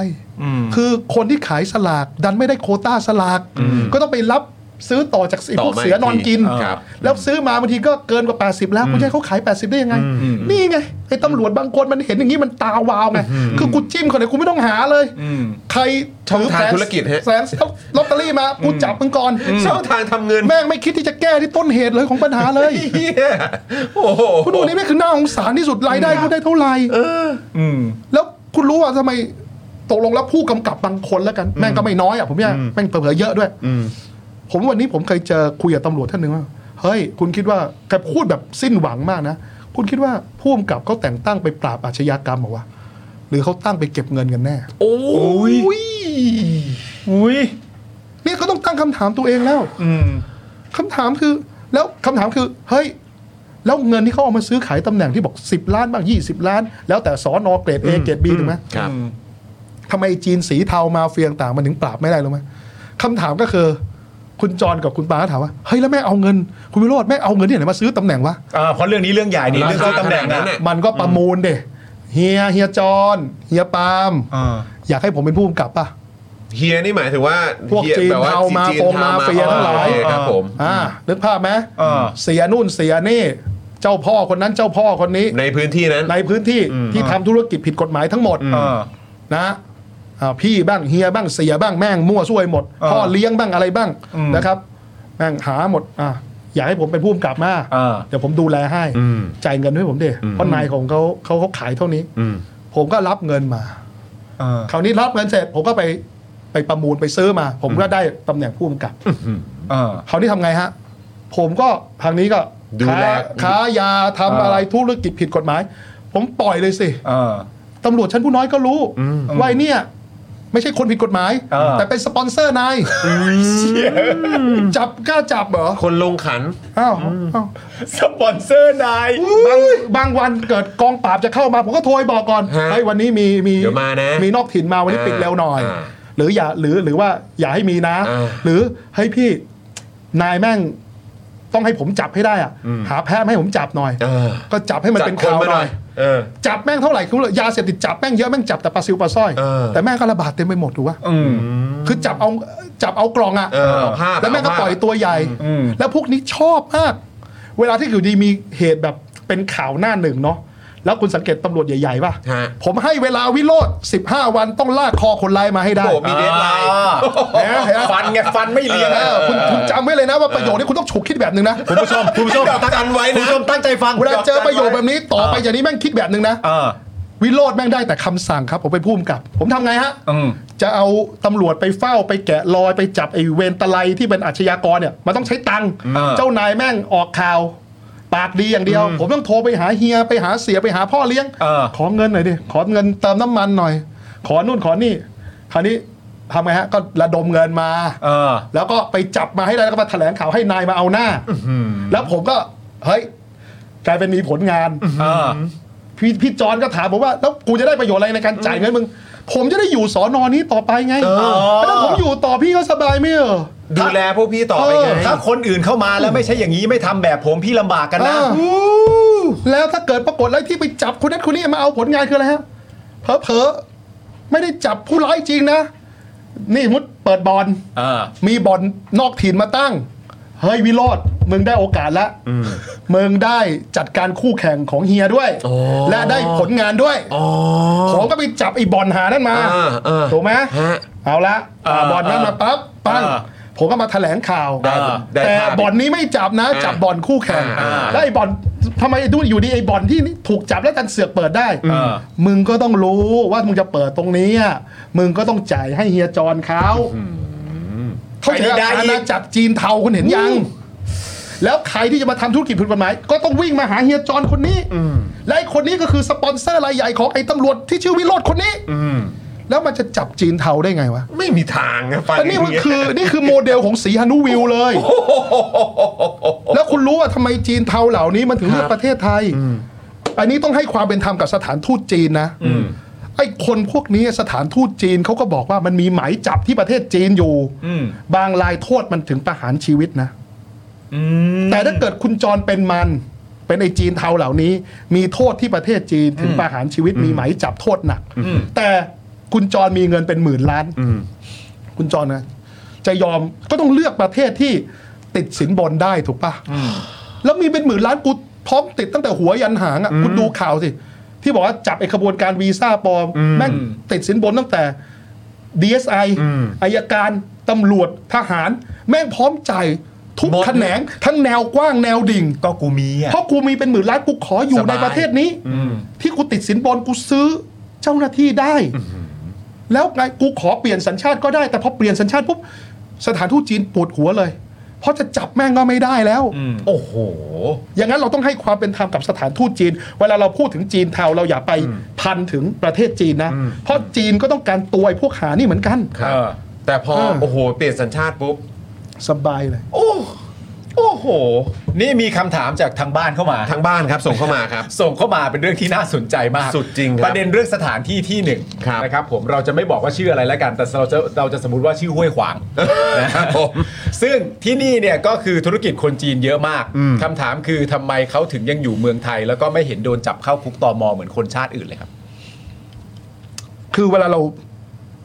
คือคุณคุณคุณเห็นมาว่าคนจีนที่มาแบบถูกต้อง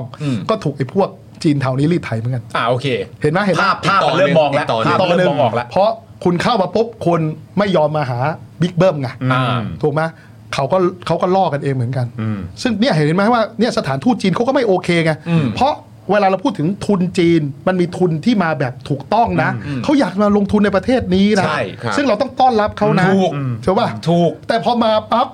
อ่าเวรและกฎหมายเมืองไทยเจ้าหน้าที่ในประเทศไทยปกป้องทุนจีนที่มาอย่างถูกต้องไม่ได้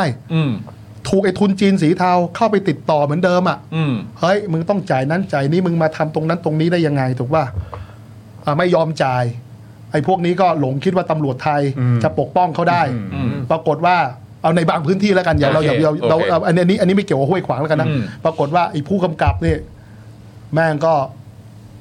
ไปอยู่ภายใต้สปอนเซอร์หลักเป็นทางการอีกไอ้คนที่คิดว่าจะคุ้มกะลาหัวคุณได้แม่ปรากฏว่าไปเป็นลูกน้องมันคุณทำไงอ่ะถูกไหมดังนั้นเนี่ยเวลาเราพูดถึงกรณีห้วยขวางหรือทุกที่คุณเจอคนจีนนักธุรกิจจีนคุณต้องแยกนะคุณจะเป็นเหมารวมว่าเขาเป็นจีนสีเทาไม่ได้นะถูกและไอ้จีนสีเทาเนี่ยแหละมันทำให้นักธุรกิจจีนดีๆที่เขาอยากจะมาทำธุรกิจในประเทศไทยเนี่ยหวาดกลัวด้วยซ้ำไป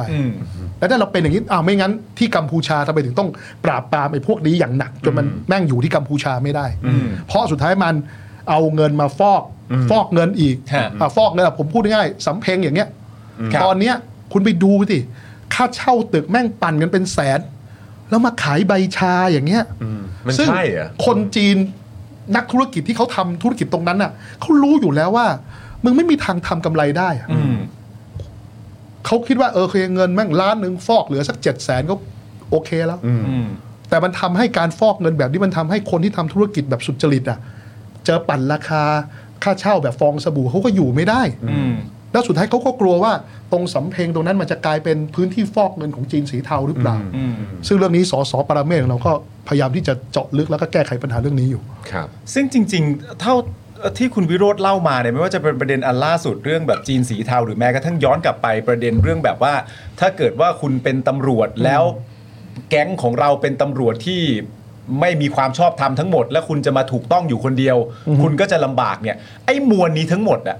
มันแทบจะเป็นลักษณะเดียวกันหมดเลยนะว่าถ้าคุณอยากจะมีชีวิตอยู่และคุณอยากจะทำให้มันถูกต้องแต่บริบทรอบข้างคุณมันไม่เอื้อเพราะเขาจะตั้งใจว่าจะผิดกันหมดเนี่ยมันก็บีบให้เราไม่ประสบความสำเร็จหรือไม่ก็ต้องกลายเป็นข้าวพวกมันไปหมดเลยอ่ะซึ่งประเด็นที่อยากจะถามก็คือว่าคือผมว่าไม่มีใครมีข้อสงสัยแล้วแหละในแง่ของพรรคก้าวไกลในการเห็นปัญหาหรือเอาปัญหาออกมาให้ประชาชนได้รับรู้ได้รับทราบซึ่งอาจจะเป็นปัญหาที่ไม่มีใครเคยเห็นมาก่อนหรืออาจจะเป็นปัญหาที่มีคนเคยเห็นมาก่อนแล้วแต่อาจจะไม่ได้พูดออกมาอย่างชัดเจนเหมือนที่ก้าวไกลทำอยู่นะตอนนี้แต่ประเด็นพอมาว่ากันด้วยการบริหารการแก้ปัญหาเหล่านี้แน่นอนการเห็นปัญหาย่อมเป็นจุดเริ่มต้นของการแก้ปัญหาอยู่แล้วเขาไม่เห็นแม่งจัดการไม่ได้ทีนี้พอจะเข้ามาแก้ไขจริงๆเนี่ยด้วยสโคปเก้าปีที่แม่งฟอร์มโครงสร้างมาอย่างแน่นแล้วเนี่ยมันจะทำยังไงคุณวิโรจน์มันมันจะมี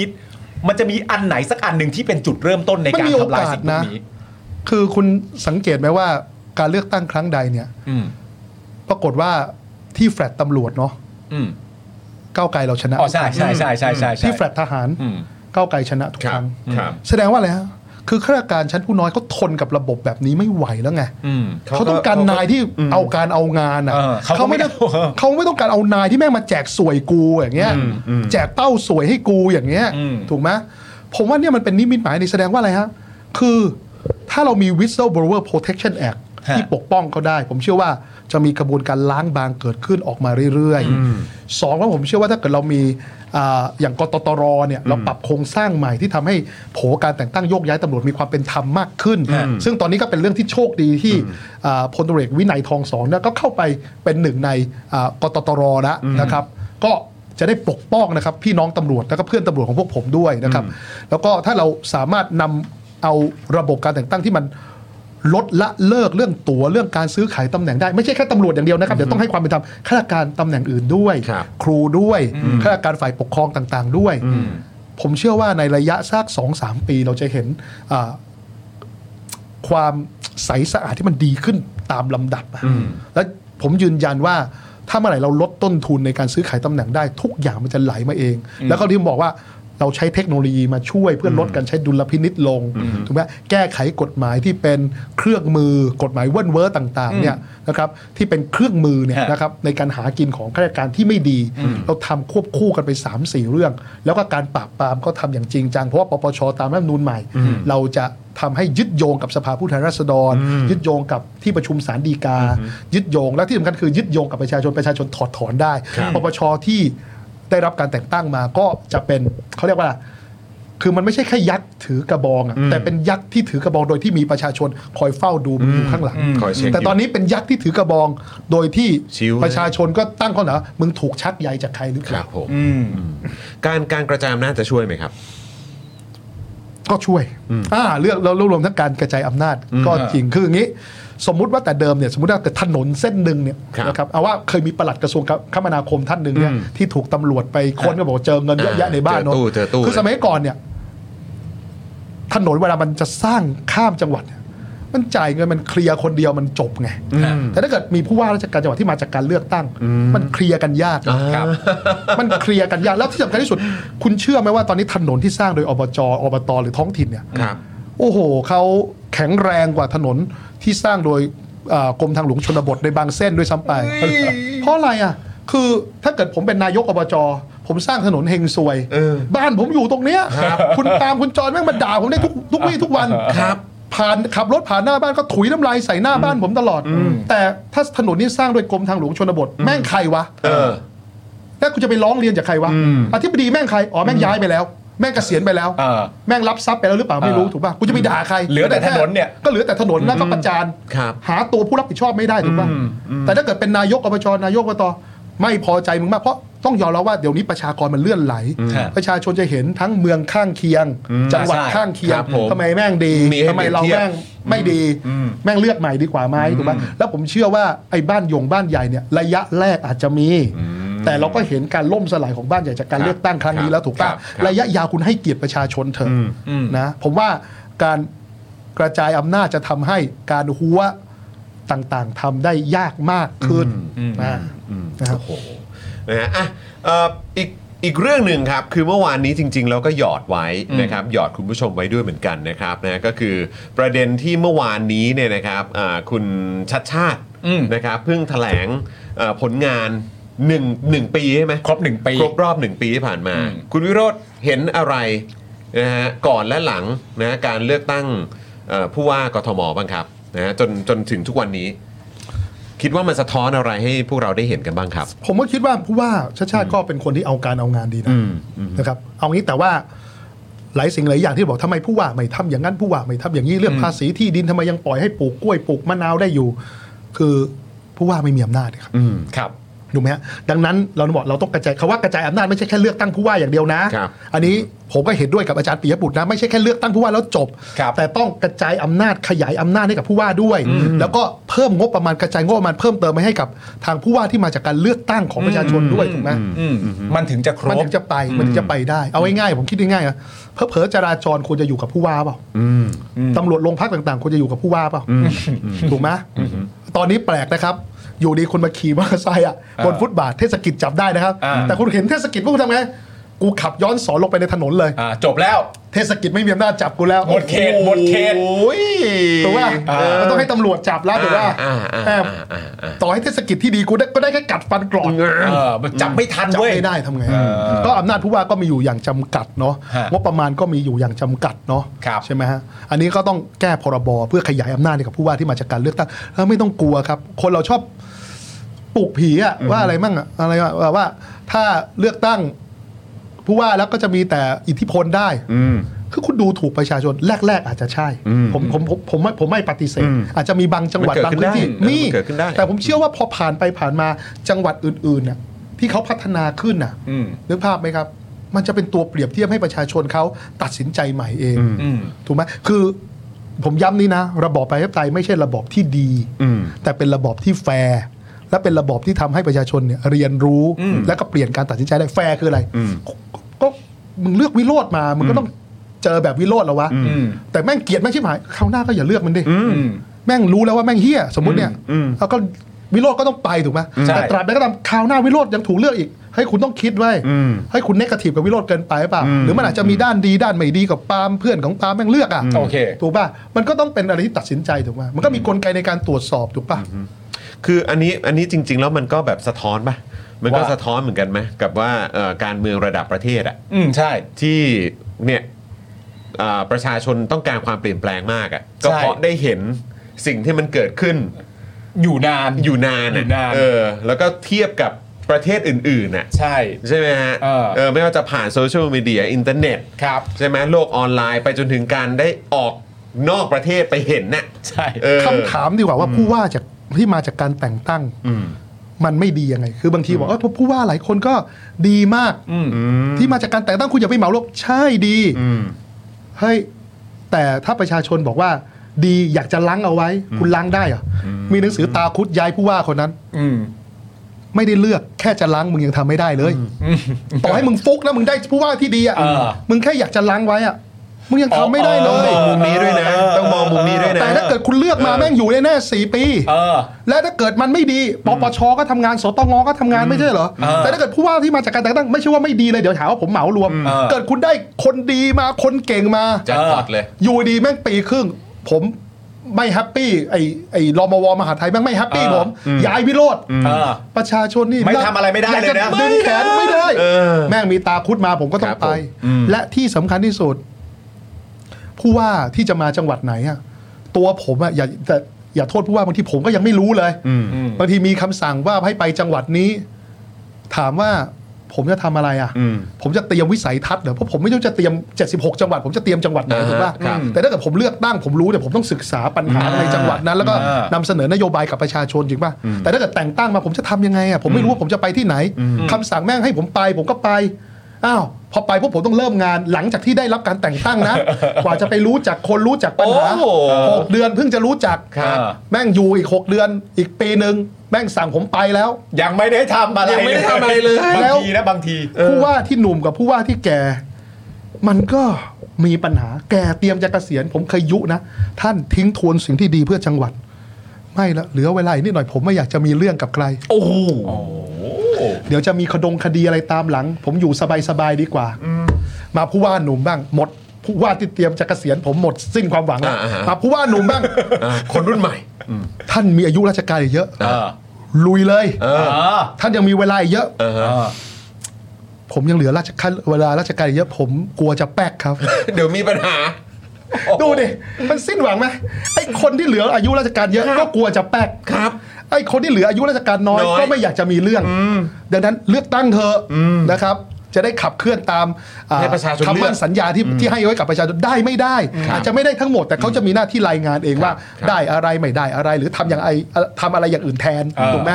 แล้วมันก็ต้องบวกกับกลไกอื่นด้วยการตรวจสอบนะครับจากส่วนกลางนะครับหรือว่าแบบระดับท้องถิ่นด้วยจริงครับผมยังไม่รู้จักชื่อเลยว่าผู้ว่าจังหวัดผมชื่ออะไรก็ไม่รู้จะจำทำไมเออเพราะจำไปสามเดือนแม่งเปลี่ยนแล้วเออแป๊บๆจำไปหกเดือนแม่งเปลี่ยนแล้วไม่เกิดขึ้นได้จริงนะครับคุณชนิตาบอกว่าเออจริงเลือกตั้งผู้ว่าเถอะเออแล้วก็อย่างนี้ผู้ว่าแต่เดิมมันเกิดมาจากโลกยุคโบราณนะที่กลัวหัวเมืองกบฏส่วนกลางก็เลยส่งคนไปกำกับดูแลกลัวมันกบฏไม่ได้มีมุมมุมมองเพื่อไปพัฒนาเลยไปการพัฒนาไปเพื่อกำกับดูแลเป็นหลักไม่ได้ไม่ได้มาพัฒนามาเพื่อคุมมาคุมมากำกับมาคุมโลกยุคเก่าแล้วสุดจริงครับณตอนนี้มันมันถึงปีนี้แล้วนะฮะสองพันห้าร้อยหกสิบหกนะครับแล้วก็ผ่านการเลือกตั้งมาเสร็จเรียบร้อยแล้วนะครับผมก็ก็เคารพกันบ้างแนะนำให้เคารพเสียงประชาชนกันด้วยเคารพกันบ้างนะครับผมแล้วแล้วเป็นไงฮะคุณคุณวิโรจน์มองสิ่งที่มันเกิดขึ้นอยู่ตอนนี้เป็นยังไงบ้างมีอยากให้สื่อสารกับคุณผู้ชมหน่อยเอางี้ก่อนดีกว่าคุณวิโรจน์ครับเพราะว่าเราถามใครหลายคนเพราะว่าก่อนหน้านี้คุณโรมก็มาแล้วคุณแมนปกรณ์ก็มาแล้วประเด็นเรื่องหุ้นสื่อที่มีอยู่ณตอนนี้เนี่ยถามง่ายๆเลยครับกังวลไหมฮะไม่กังวลเลยก็ก็ถูกกระชากหน้ากากออกมาหมดแล้วไม่ใช่เหรอไอ้นักร้องนักร้องที่แบบโอ้เสียงโขงเสียงแข็งตอนนี้ลิ้นพันกันแล้วแล้วก็มีคลิปคือคนพวกเนี้ยไม่เคยรู้เลยว่าไม่เคยทันโลกดิจิตอลที่มันมีดิจิตอลฟุตปรินต์เลยตัวเองเคยพูดอะไรปรากฏตอนนั้นพูดอย่างตอนนั้นพูดอย่างคนเอามารีรันให้มึงดูเลยว่าตกลงมึงยื่นหรือมึงไม่ยื่นถูกป่ะแต่ไม่ถึงเดือนเลยนะที่พูดไม่ถึงถูกป่ะเพิ่งพามามิถุนาเดี๋ยวนี้คุณไม่ต้องจำเพราะโลกดิจิตอลมันบันทึกเซฟไปให้ไว้ให้คุณหมดแล้วคราวนี้ขบวนการตอนนี้โอ้โหเป็นไงล่ะก็ลุงป้อมไม่รู้พี่หนูก็ไม่เกี่ยวแล้วตอนนี้ถูกป่ะซึ่งจริงๆแต่ผมก็ไม่เชื่อว่าเกี่ยวจริงๆนะผมยืนยันผมก็ไม่เชื่อเกี่ยวผมก็ไม่เชื่อว่าเกี่ยวผมก็เชื่ออย่างที่คุณคุณอนุทินว่าจริงๆนะครับเพราะว่าผมก็เชื่อว่าไม่มีใครทำแบบอะไรที่มันทุเรศขนาดนั้นแบบนี้หรอกแต่มันมีขบวนการคนถอยจริงๆมันมีขบวนแสดงว่าตอนนี้มันมี ทฤษฎีสมคบคิดที่พยายามจะสร้างเรื่องสร้างหลักฐานมีอยู่จริงนะอ่ามีอยู่จริงที่จะขัดขวางการเป็นรัฐบาลของก้าวไกลจริงแต่พอมันถูกกระชากมาแล้วเนี่ยต้นทุนมันแพงแล้วเพราะคำว่าแพงคือแล้วถ้ามันสร้างเรื่องใหม่คนจะฉุกคิดเฮ้ยแล้วจะจะขุดจะตรวจสอบจะคลอสเช็คจะเช็คโยงนั่นโยงนี่นะละเอียดกว่าเดิมจะละเอียดกว่าเดิมแล้วมึงก็รู้ว่าการสร้างเรื่องเท็จขึ้นมาเนี่ย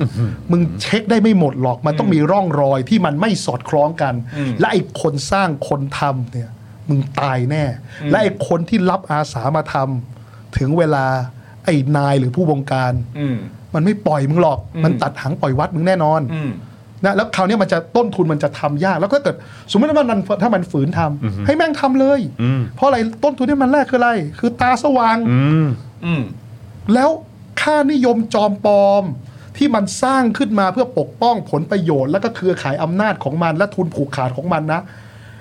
คนจะไม่เชื่อไอ้ค่านิยมเฮงซวยที่มันสร้างขึ้นมาอีกแล้วอ้าวลองดูสิอะไรก็ตามที่มันพูดเรื่องศีลธรรมอะบางครั้งเราก็ต้องฉุกคิดนะให้ตกลงไปเป็นเรื่องศีลธรรมจริงหรือเปล่าวะหรือว่าไอ้ศีลธรรมมันสร้างมาเพื่อให้มันทำเรื่องชั่วๆให้กลายเป็นกำไรได้แบบผูกขาดคนเดียวเอาจริงป่ะ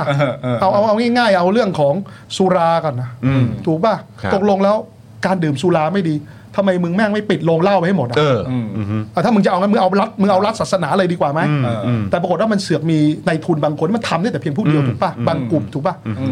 อ้าวมันก็เป็นอย่างเงี้ยมันก็ต้องตั้งคำถามไว้ดีว่าศีลธรรมเกี่ยวมั้ยกับอะไรเกี่ยวมั้ยหรือว่าเอาง่ายๆบุหรี่ไฟฟ้าอย่างเงี้ยแม่งจับกันปรับกันอ้าวตกลงแล้วผมยังเห็นตำรวจบางคนแม่งสูบบุหรี่ไฟฟ้าเลย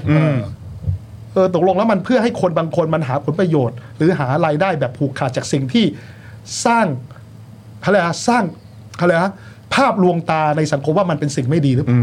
แล้วพอเราบอกเราจะเอาสิ่งไม่ดีเนี่ยขึ้นมาวางบนดินนะเฮ้ยพวกมึงเนี่ยกำลังจะสร้างความมากูวางบนดินเนี่ยกูจะออกกฎหมายเพื่อกำกับมันเพื่อปกป้องเยาวชนไม่ให้ต้องมายุ่งกับมันโซนนิ่งมันแล้วรัฐเก็บภาษีจากมันได้ด้วยแล้วกูควบคุมมันได้ดังนั้นจำไว้นะครับเวลาที่เราจะพูดถึงสุราเราไม่ได้ใช้คำว่าสุราเสรีสุราก้าวหน้าคือเป็นสุราที่เปิดให้คนตัวเล็กทำได้ภายใต้การกำกับดูแลตามกฎหมายอย่างเหมาะสมเท่านั้นเองใช่ไหมกฎหมายคุณห่วงเรื่องเมาแล้วขับเพิ่มโทษเมาแล้วขับถูกไหมคือเนี่ย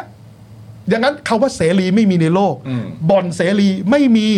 มีแต่ว่าคาสิโนหรือบ่อนภายใต้การกำกับดูแลของกฎหมายถูกไหมไอตอนที่วันนี้ทุกวันปีที่มันเป็นอยู่ทุกวันเนี้ยแม่งบ่อนเสรีอันนี้เรียกว่าเสรีเหรอนี่คือบ่อนเสรีถูกไหมการที่เอาเอาบ่อนมาวางบนดินนี่เราจะออกกฎหมายเพื่อกำกับมันเด็กเข้าไม่ได้ถูกหรือให้เฉพาะนักท่องเที่ยวเข้าหรืออยู่ในโซนนิ่งที่มีเฉพาะผู้ใหญ่ที่สมัครใจเข้าเท่านั้นและถ้ามึงปล่อยให้เด็กเข้ากูปรับมึงหัวโตกูปิดมึงด้วย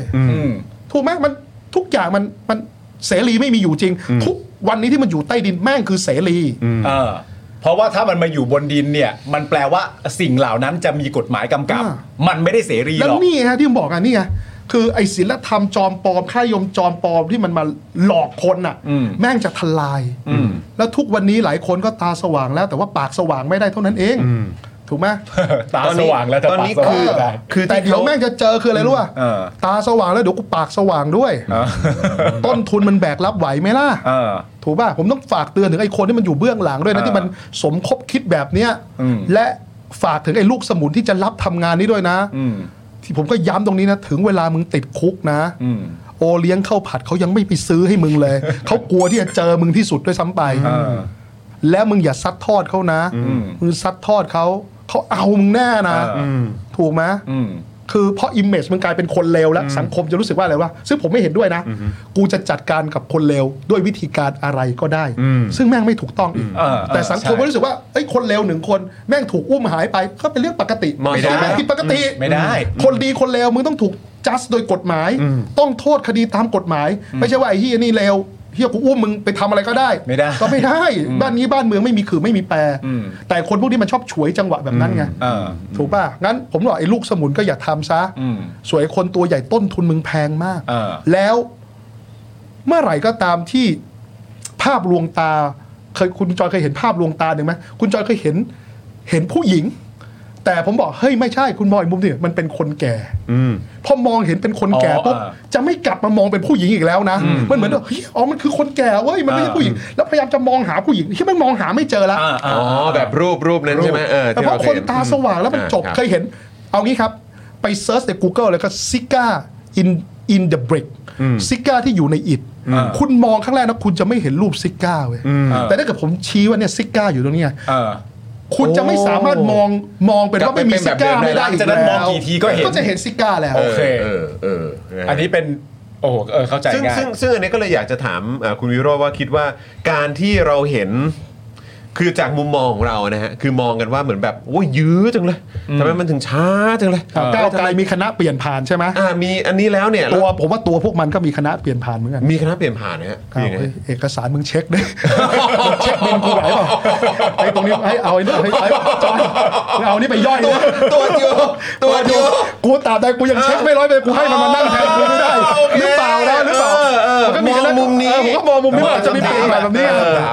ไม่หรอกคือเมื่อกี้คือกำลังจะถามว่าที่เขายื้อกันแบบนี้เนี่ยมันจะยิ่งทำให้คนน่ะตั้งคำถามยิ่งทำให้คนตาสว่างยิ่งทำให้คนเนี่ยออกมาแบบขยับกันมากขึ้นหรือเปล่าแล้วความสงสัยเนี่ยคุณห้ามคนสงสัยไม่ได้นะแล้วเวลาสงสัยมันสงสัยเกินเลยนะครับแล้วมึงจะคุมความสงสัยคิดไปไกลนะเออมันคิดไปไกลมึงคุมได้เหรอได้ความสงสัยจะสร้างความเสียหายมหาศาลบอกก่อนไอ้ตอนเนี้ยคนที่แบกรับต้นทุนสูงคือพวกมันนะไอ้กลุ่มคนถอยที่ว่าเนี่ยแหละผมบอกเลยพอยิ่งสงสัยบางเรื่องก็ไม่ใช่เรื่องจริงหรอกแต่คุณคุมความสงสัยของคนได้ป่ะและความสงสัยมันสร้างความเสียหายเว้ยมึงคุมได้เหรอมึงปล่อยตามคันลองไม่ดีกว่าชัดเจนอ๋อแต่อีกอย่างนึงที่ที่อยากจะรู้เพราะเพราะว่าเมื่อกี้เนี่ยที่ที่คุณวิโรจน์อธิบายเนี่ยคือเราเข้าใจแหละในประเด็นของในแง่ของตัวคุณวิโรจน์เองแล้วก็ในแง่ของพรรคก้าวไกลเนี่ยความไม่กังวลความมั่นใจเนี่ยมันก็อาจจะมาจากหลายพื้นฐานเช่นข้อมูลที่ได้รับทีมกฎหมายหรืออะไรต่างๆก็ว่าไป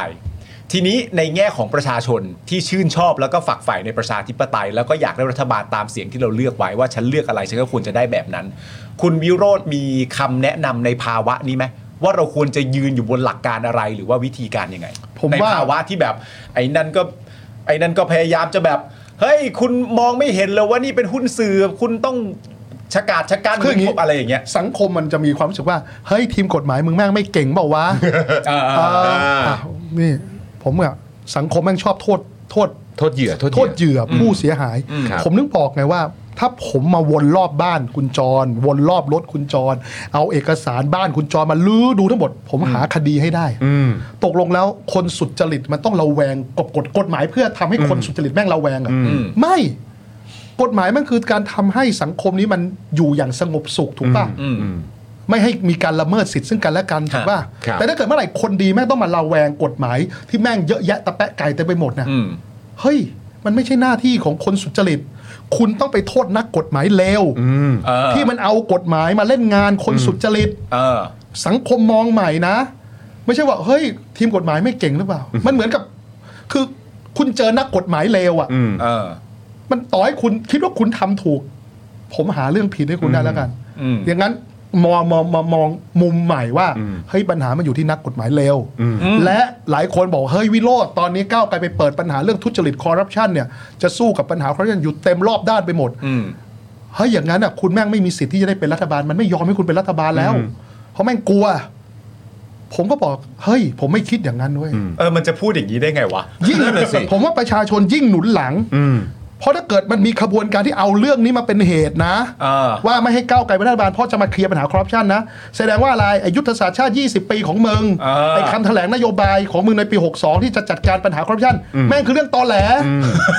ไอ้คำว่าการจัดการคอร์รัปชันของมึงคือการเอา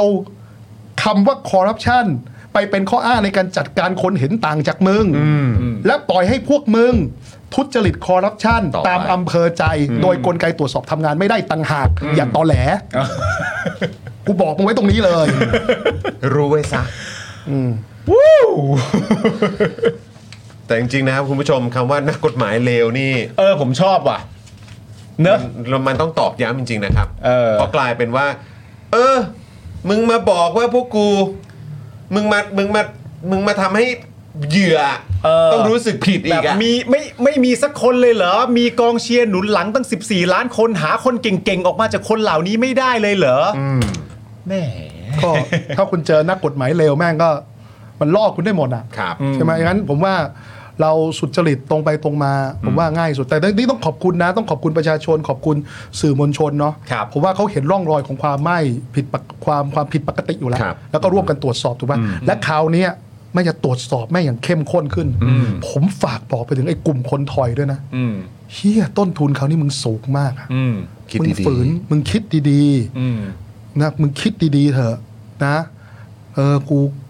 ถ้าเป็นเพื่อนคือเฮียกูเตือนมึงไอ้เฮียแม่งไม่คุ้มหรอกว่ามึงคิดดีๆนะเว้ยมึงนอนมึงมึงเอามือไก่หน้าผามึงคิดดีๆมึงปล่อยตามคันลองเขาวะเออแม่งไม่คุ้มนะเว้ยจอร์จจอร์จจอร์จแดงกับจอร์จก็คุยกันฝากไว้ฝากไว้นะครับตอนนี้ก็กำลังจะสองทุ่มแล้วนะครับนะโอ้โหคุณวิโรจน์อยู่กับเรามาอย่างเจ้มจ้นเลยทีเดียวนะครับขออีกสักหนึ่งประเด็นได้ไหมครับคุณวิโรจน์ครับนิดเดียวครับนะฮะคือก็เป็นคำถามจากทางบ้านเหมือนกันนะครับก็คือว่า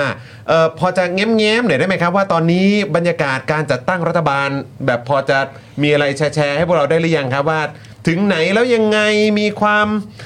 วันนั้นสนุกมากเห็นล่าสุดล่าสุดไปวัดตัวเลขสวกับอาจารย์ศิโรจน์มาใช่ไหมว่าใครใครเห็นเลขสูงต่ำมากกว่าอะไรอย่างไรก็แล้วแต่มันมันเป็นยังไงมีอะไรจะแบบบอกให้กับประชาชนทางบ้านไหมที่เขารอคอยการตั้งรัฐบาลอยู่มีอะไรจะเท่าที่บอกได้ที่พอจะอัปเดตได้ผมคิดอย่างนี้ดีกว่าผมคงบอกอะไรไม่ได้เพราะผมไม่ได้เป็นไม่ได้อยู่ในวงประชุมเนาะแต่ว่า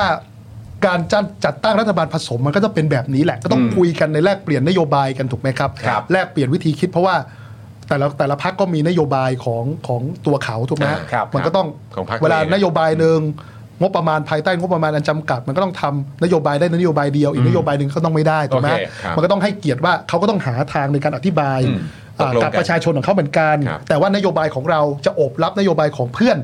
ร่วมรัฐบาลได้ยังไงถูกไหมดังนั้นเนี่ยการจัดตั้งรัฐบาลผสมเนี่ยปกติมันใช้เวลาอยู่แล้วนะครับจริงๆเป็นเรื่องปกติเป็นเรื่องปกติของการที่เราต้องมานั่งฟอร์มรัฐบาลตั้งแปดพรรคเนี่ยถูกไหมครับมันก็ต้องใช้เวลาดังนั้นเพียงแต่ว่าเราอาจจะคุ้นชินกับรัฐบาลเผด็จการไงจำได้ไหมตกลงกันไม่ได้ใช่ไหมอันผมยึดอำนาจมันก็ง่ายพออีกสามวันแม่งครม.ออกมาแล้วถูกไหมเผื่อแม่งล็อกไปล็อกชื่ออยู่แล้วใช่ป่ะแต่ว่าอาจจะคุ้นชินกับแบบนั้นไงถูกป่ะถูกไหมแต่ถ้าเกิดเรื่องรัฐบาลผสมว่าทุกมันก็นานอะแต่ว่าโอเคมันอาจจะนานจากกระบวนการมันอาจจะมีขบวนการสมคบคิดที่ผมบอกว่ามีกลุ่มคนถอยอะมันก็เลยทำให้มันนานมากยิ่งขึ้นแต่ผมเชื่อว่าณวินาทีนี้นะแม่งแม่งไม่มีขบวนการอะไรขัดขวางก้าวไกลแล้วก็พิธาแล้วก็อีกพักและพักร่วมต่างๆได้แน่นอนนะครับโอ้โหยอดเยี่ยมครับเคลียร์นะฮะ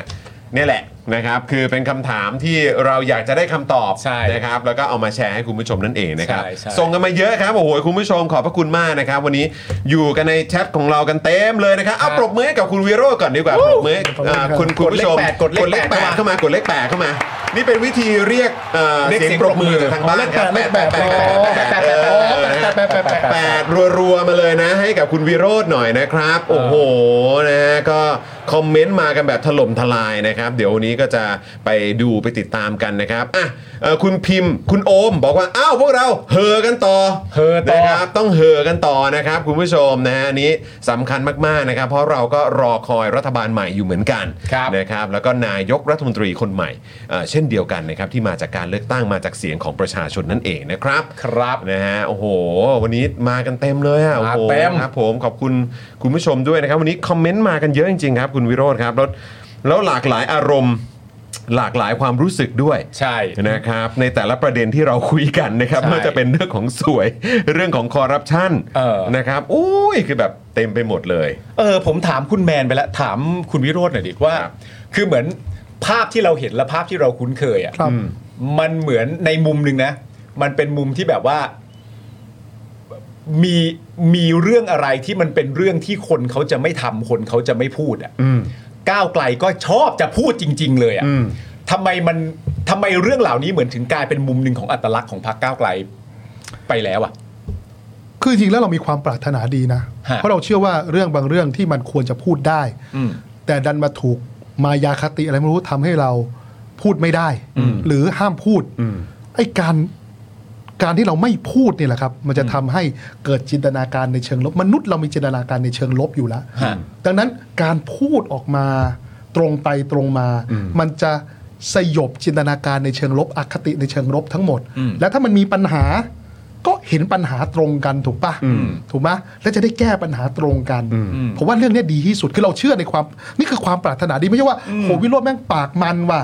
แต่เราเชื่อว่าถ้าเราปล่อยให้มันเป็นเป็นแดนสนธยาต่อไป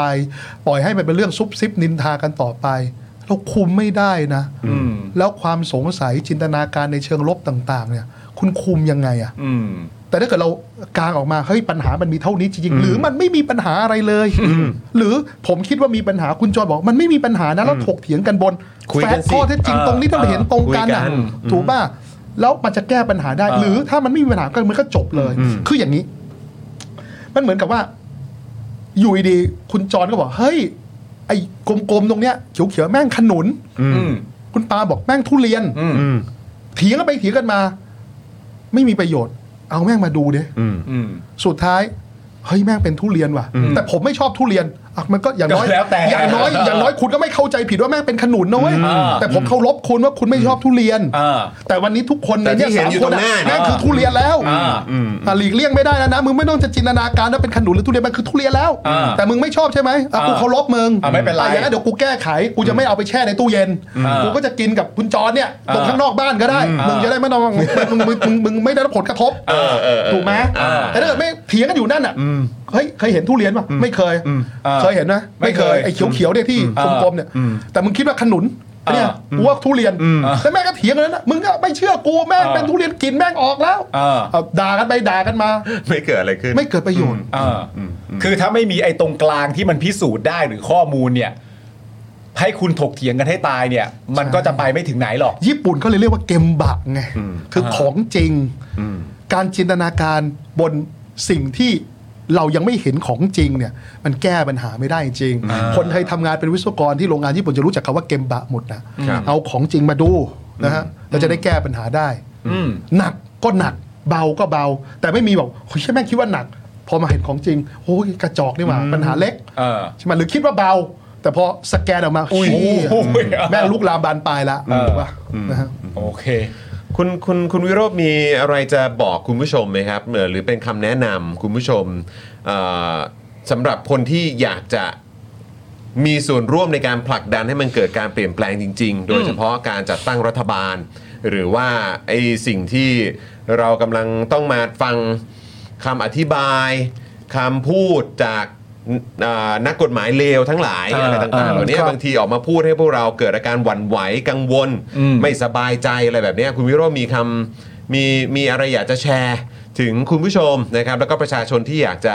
มีส่วนร่วมในการผลักดันการเปลี่ยนแปลงไหมครับว่าเขาทำอะไรกันได้บ้างผมคิดว่าตอนนี้พอประเด็น ไอ ที วี เนี่ยถูกกระชากออกมาแล้วนะ ค, คือผมพูดได้คำเดียวเลยไอ้ฝ่ายนั้นแม่งเครียดแล้วก็คือความเครียดไม่อยู่ที่ฝ่ายเราแล้วอยู่แม่งอยู่ที่ฝ่ายมันแล้วคือถ้าพูดตรงๆคือมันจบแล้วครับนายคือณวันนี้เนี่ยผมคิดว่าเดินหน้าการจัดตั้งรัฐบาลเนี่ยผมว่าเต็มสูบละ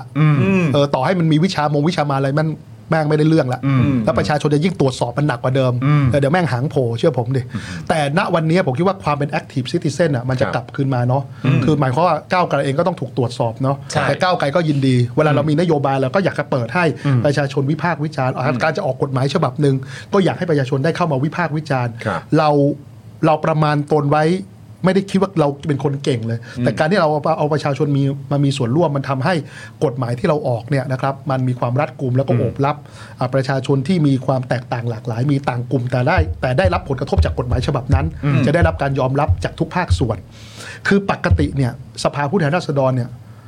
แม่งไม่เคยถูกใช้เป็นสถานที่อันศักดิ์สิทธิ์ของอำนาจนิติบัญญัติเลยกฎหมายในประเทศที่พัฒนาแล้วเนี่ยสภานี่แหละเป็นคนออกกฎหมายเพราะว่าจะได้คำนึงถึงหัวอกของประชาชนที่อยู่กันหลายกลุ่มหลายก้อนที่ได้รับปัญหาได้รับอิทธิพลได้รับผลกระทบจากกฎหมายฉบับนี้ไอ้กฎหมายที่ออกโดยคณะรัฐมนตรีจะจำกัดมากๆส่วนใหญ่จะออกมาเพราะว่าข้าราชการ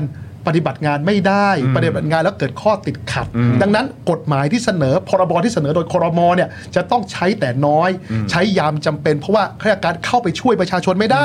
ติดขัดกฎระเบียบตรงนั้นตรงนี้ที่มันท ทำงานไม่ได้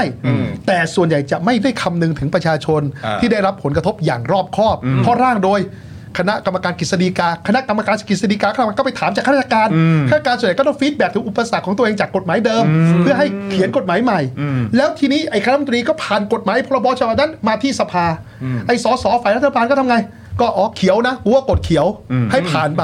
แต่กฎหมายที่มันออกโดยอำนาจนิติบัญญัติที่มันเห็นถึงปัญหาของประชาชนจริงๆออกโดยรอบคอบที่คำนึงถึงผลกระทบที่จะเกิดขึ้นกับประชาชนแต่ละกลุ่มจริงๆที่ผ่านมามันไม่เคยทรงอำนาจตรงนี้เลยทุกคนเล่นการเมืองเพื่ออยากเป็นรัฐบาลแต่พรรคก้าวไกลบอกว่าไม่ต่อให้อยู่ในอำนาจนิติบัญญัติกูก็ให้ความสำคัญเหมือนกันเพราะนี่คือที่ออกกฎหมายเว้ยสภามีหน้าที่ออกกฎหมายรัฐบาลมีหน้าที่ใช้กฎหมายศาลมีหน้าที่วินิจฉัยกฎหมายมันถึงจะสอดคล้องกันแบบนี้ดังนั้นรัฐบาลต้องออกกฎหมายแต่น้อยสภาต้องออกกฎหมายเสียเป็นส่วนใหญ่เพราะมีกระบวนการที่มันรอบคอบกว่าถูกไหมเนี่ยเราถึงผมว่าเราเลยเป็นพรรคที่พรรคเราเลยก้าวไกลเลยให้ความสำคัญกับงานนิติบัญญัติมากนะก็สี่สิบห้าฉบับเราก็เตรียมมาแล้วถูกไหมแต่ไม่ได้หมายความว่าเราจะยื่นไปดื้อๆนะมันก็ต้องมีกระบวนการในการสอบถามภาคประชาชนก็ยินดีมาตรานี้แก้ได้ไหมมาตรานี้แก้ไม่ได้แก้ยังไงยินดีเลยจะได้กฎหมายจะได้รอบคอบมันก็ต้องโปร่งใสไงใช่เออมันก็ต้องตรวจสอบกันได้ทุกฝ่ายนะครับเอ้ยอยากถามอันเนี้ยให้มันเป็นแบบว่าคำถามประจำพรรคก้าวไกลครับมันเริ่มต้นมาจากเราได้พูดคุยกับคุณเท่าพิภพครับว่าไงเนี่ยผมจะกลัวแล้วเท่าพิภพผมกลัวมากเลยพอชื่อเท่าพิภพมาแล้วคำถามนี้เราก็ถามคุณโรมไปแล้วด้วยแล้วก็ถามคุณแมนไปแล้วด้วยเช่นเดียวกันและอยากรู้ว่าคุณวิโรจน์จะอธิบายประเด็นนี้ยังไงคือตอนที่เดินหาเสียงการเลือกตั้งนะคุณเท่าพิภพเนี่ยเขาก็ใช้วิธีก็เหมือนอาจจะเหมือนก้าวไกลคนอื่นก็คือเดินไปแล้วก็พยายามจะเคาะให้ครบทุกประตูบ้านที่สุดแล้วหนึ่งในสิ่งที่คุณเท่าพิภพชอบมากเนี่ยก็คือว่าเวลาเดินไปหาคุณพี่ป้าน้าอากลุ่มใดกลุ่มหนึ่งที่เขาค่อนข้างจะมีความเป็นอนุรักษ์นิยมหน่อยแล้วเขาก็จะถามในประเด็นเรื่องการแก้ไขมาตราหนึ่งหนึ่งสองคุณเท่าพิภพเนี่ยก็จะมีความรู้สึกมีความสุขมากในการอธิบาย เพราะว่ามันตั้งตนอยู่บนความเป็นจริงว่าคุณไม่พอใจเรื่องนี้ใช่ไหมนี่คือสิ่งที่เราจะทำเราเข้าใจตรงกันหรือยังคุณเท่าพิภพจะมีความสุขมากใช่แต่หลังจากเลือกตั้งเนี่ยมันมีประเด็นเรื่องอเมริกา จะมาตั้งฐานทัพที่ประเทศไทยนะ แล้วคุณเท่าพิภพเนี่ยเขาก็ต้องเดินตามบ้านหลังเดิมเพื่อรับผิดชอบหน้าที่ เขาบอกว่าเขาเจอประเด็นเนี้ย เขาสู้ไม่ได้กว่าประเด็นการแก้ไขมาตราหนึ่งหนึ่งสองอีก เพราะว่าสุดที่เขาสามารถทำได้เขาสามารถทำได้แค่บอกว่าไม่มีอะครับ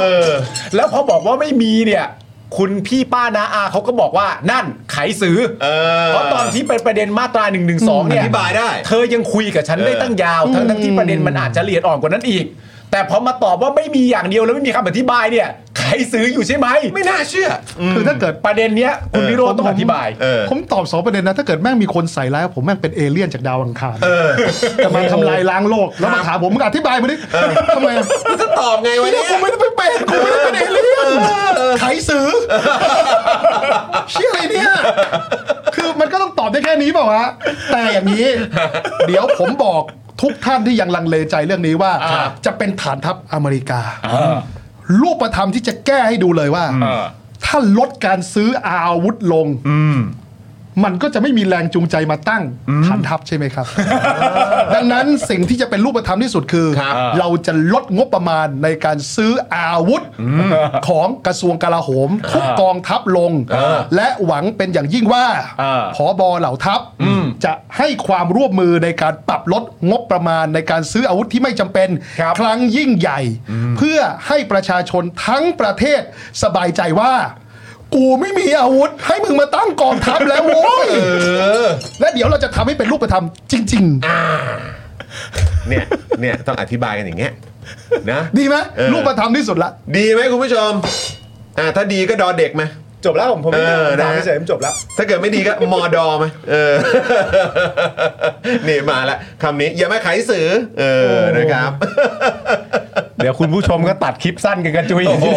คลิปสั้นยาวแน่นอนนะครับนะฮะอ่ะโอเคคุณผู้ชมโอ้โหวันนี้อ่าเป็นยังไงบ้างครับอยู่กับคุณวิโรจน์ซึ่งวันนี้เราเราขออีกสักคำถามได้ไหมนะครับได้ครับอันนี้อันนี้คำถามจากทางบ้านเป็นคำถามเดียวกับที่เราถามโรมเนาะว่าในความเห็นของคุณวิโรจน์ในพรรคอ่ะใครร้องเพลงเพราะบ้างเอาแบบเอาแบบเป็นตัวแบบตัวชูโรงของพรรคในแง่ประเด็นการร้องเพลงวายโยดิวายโยวายโยวายโยดิศิลปินเก่าศิลปินเก่าแต่อย่างนี้แต่อย่างนี้แต่ถ้าวายโยมาร้องคาราโอเกะเนี่ยถือว่าเขาร้องไม่เพราะนะเอาเลยเอาทำไมอ่ะเอาเขาเอาเขาเขาร้องไม่เหมือนชาวบ้านนะคือยังไงคนอื่นก็ร้องแบบนี้เขาว่าเพราะคือเขาว่าเพราะของนิยามเขาว่าเพราะของของของของพรรคเรามันจะเป็นแบบคุณธนาธรและและที่มาเป็นเพื่อนเราในบางครั้งมาเป็นเกสเราเนาะ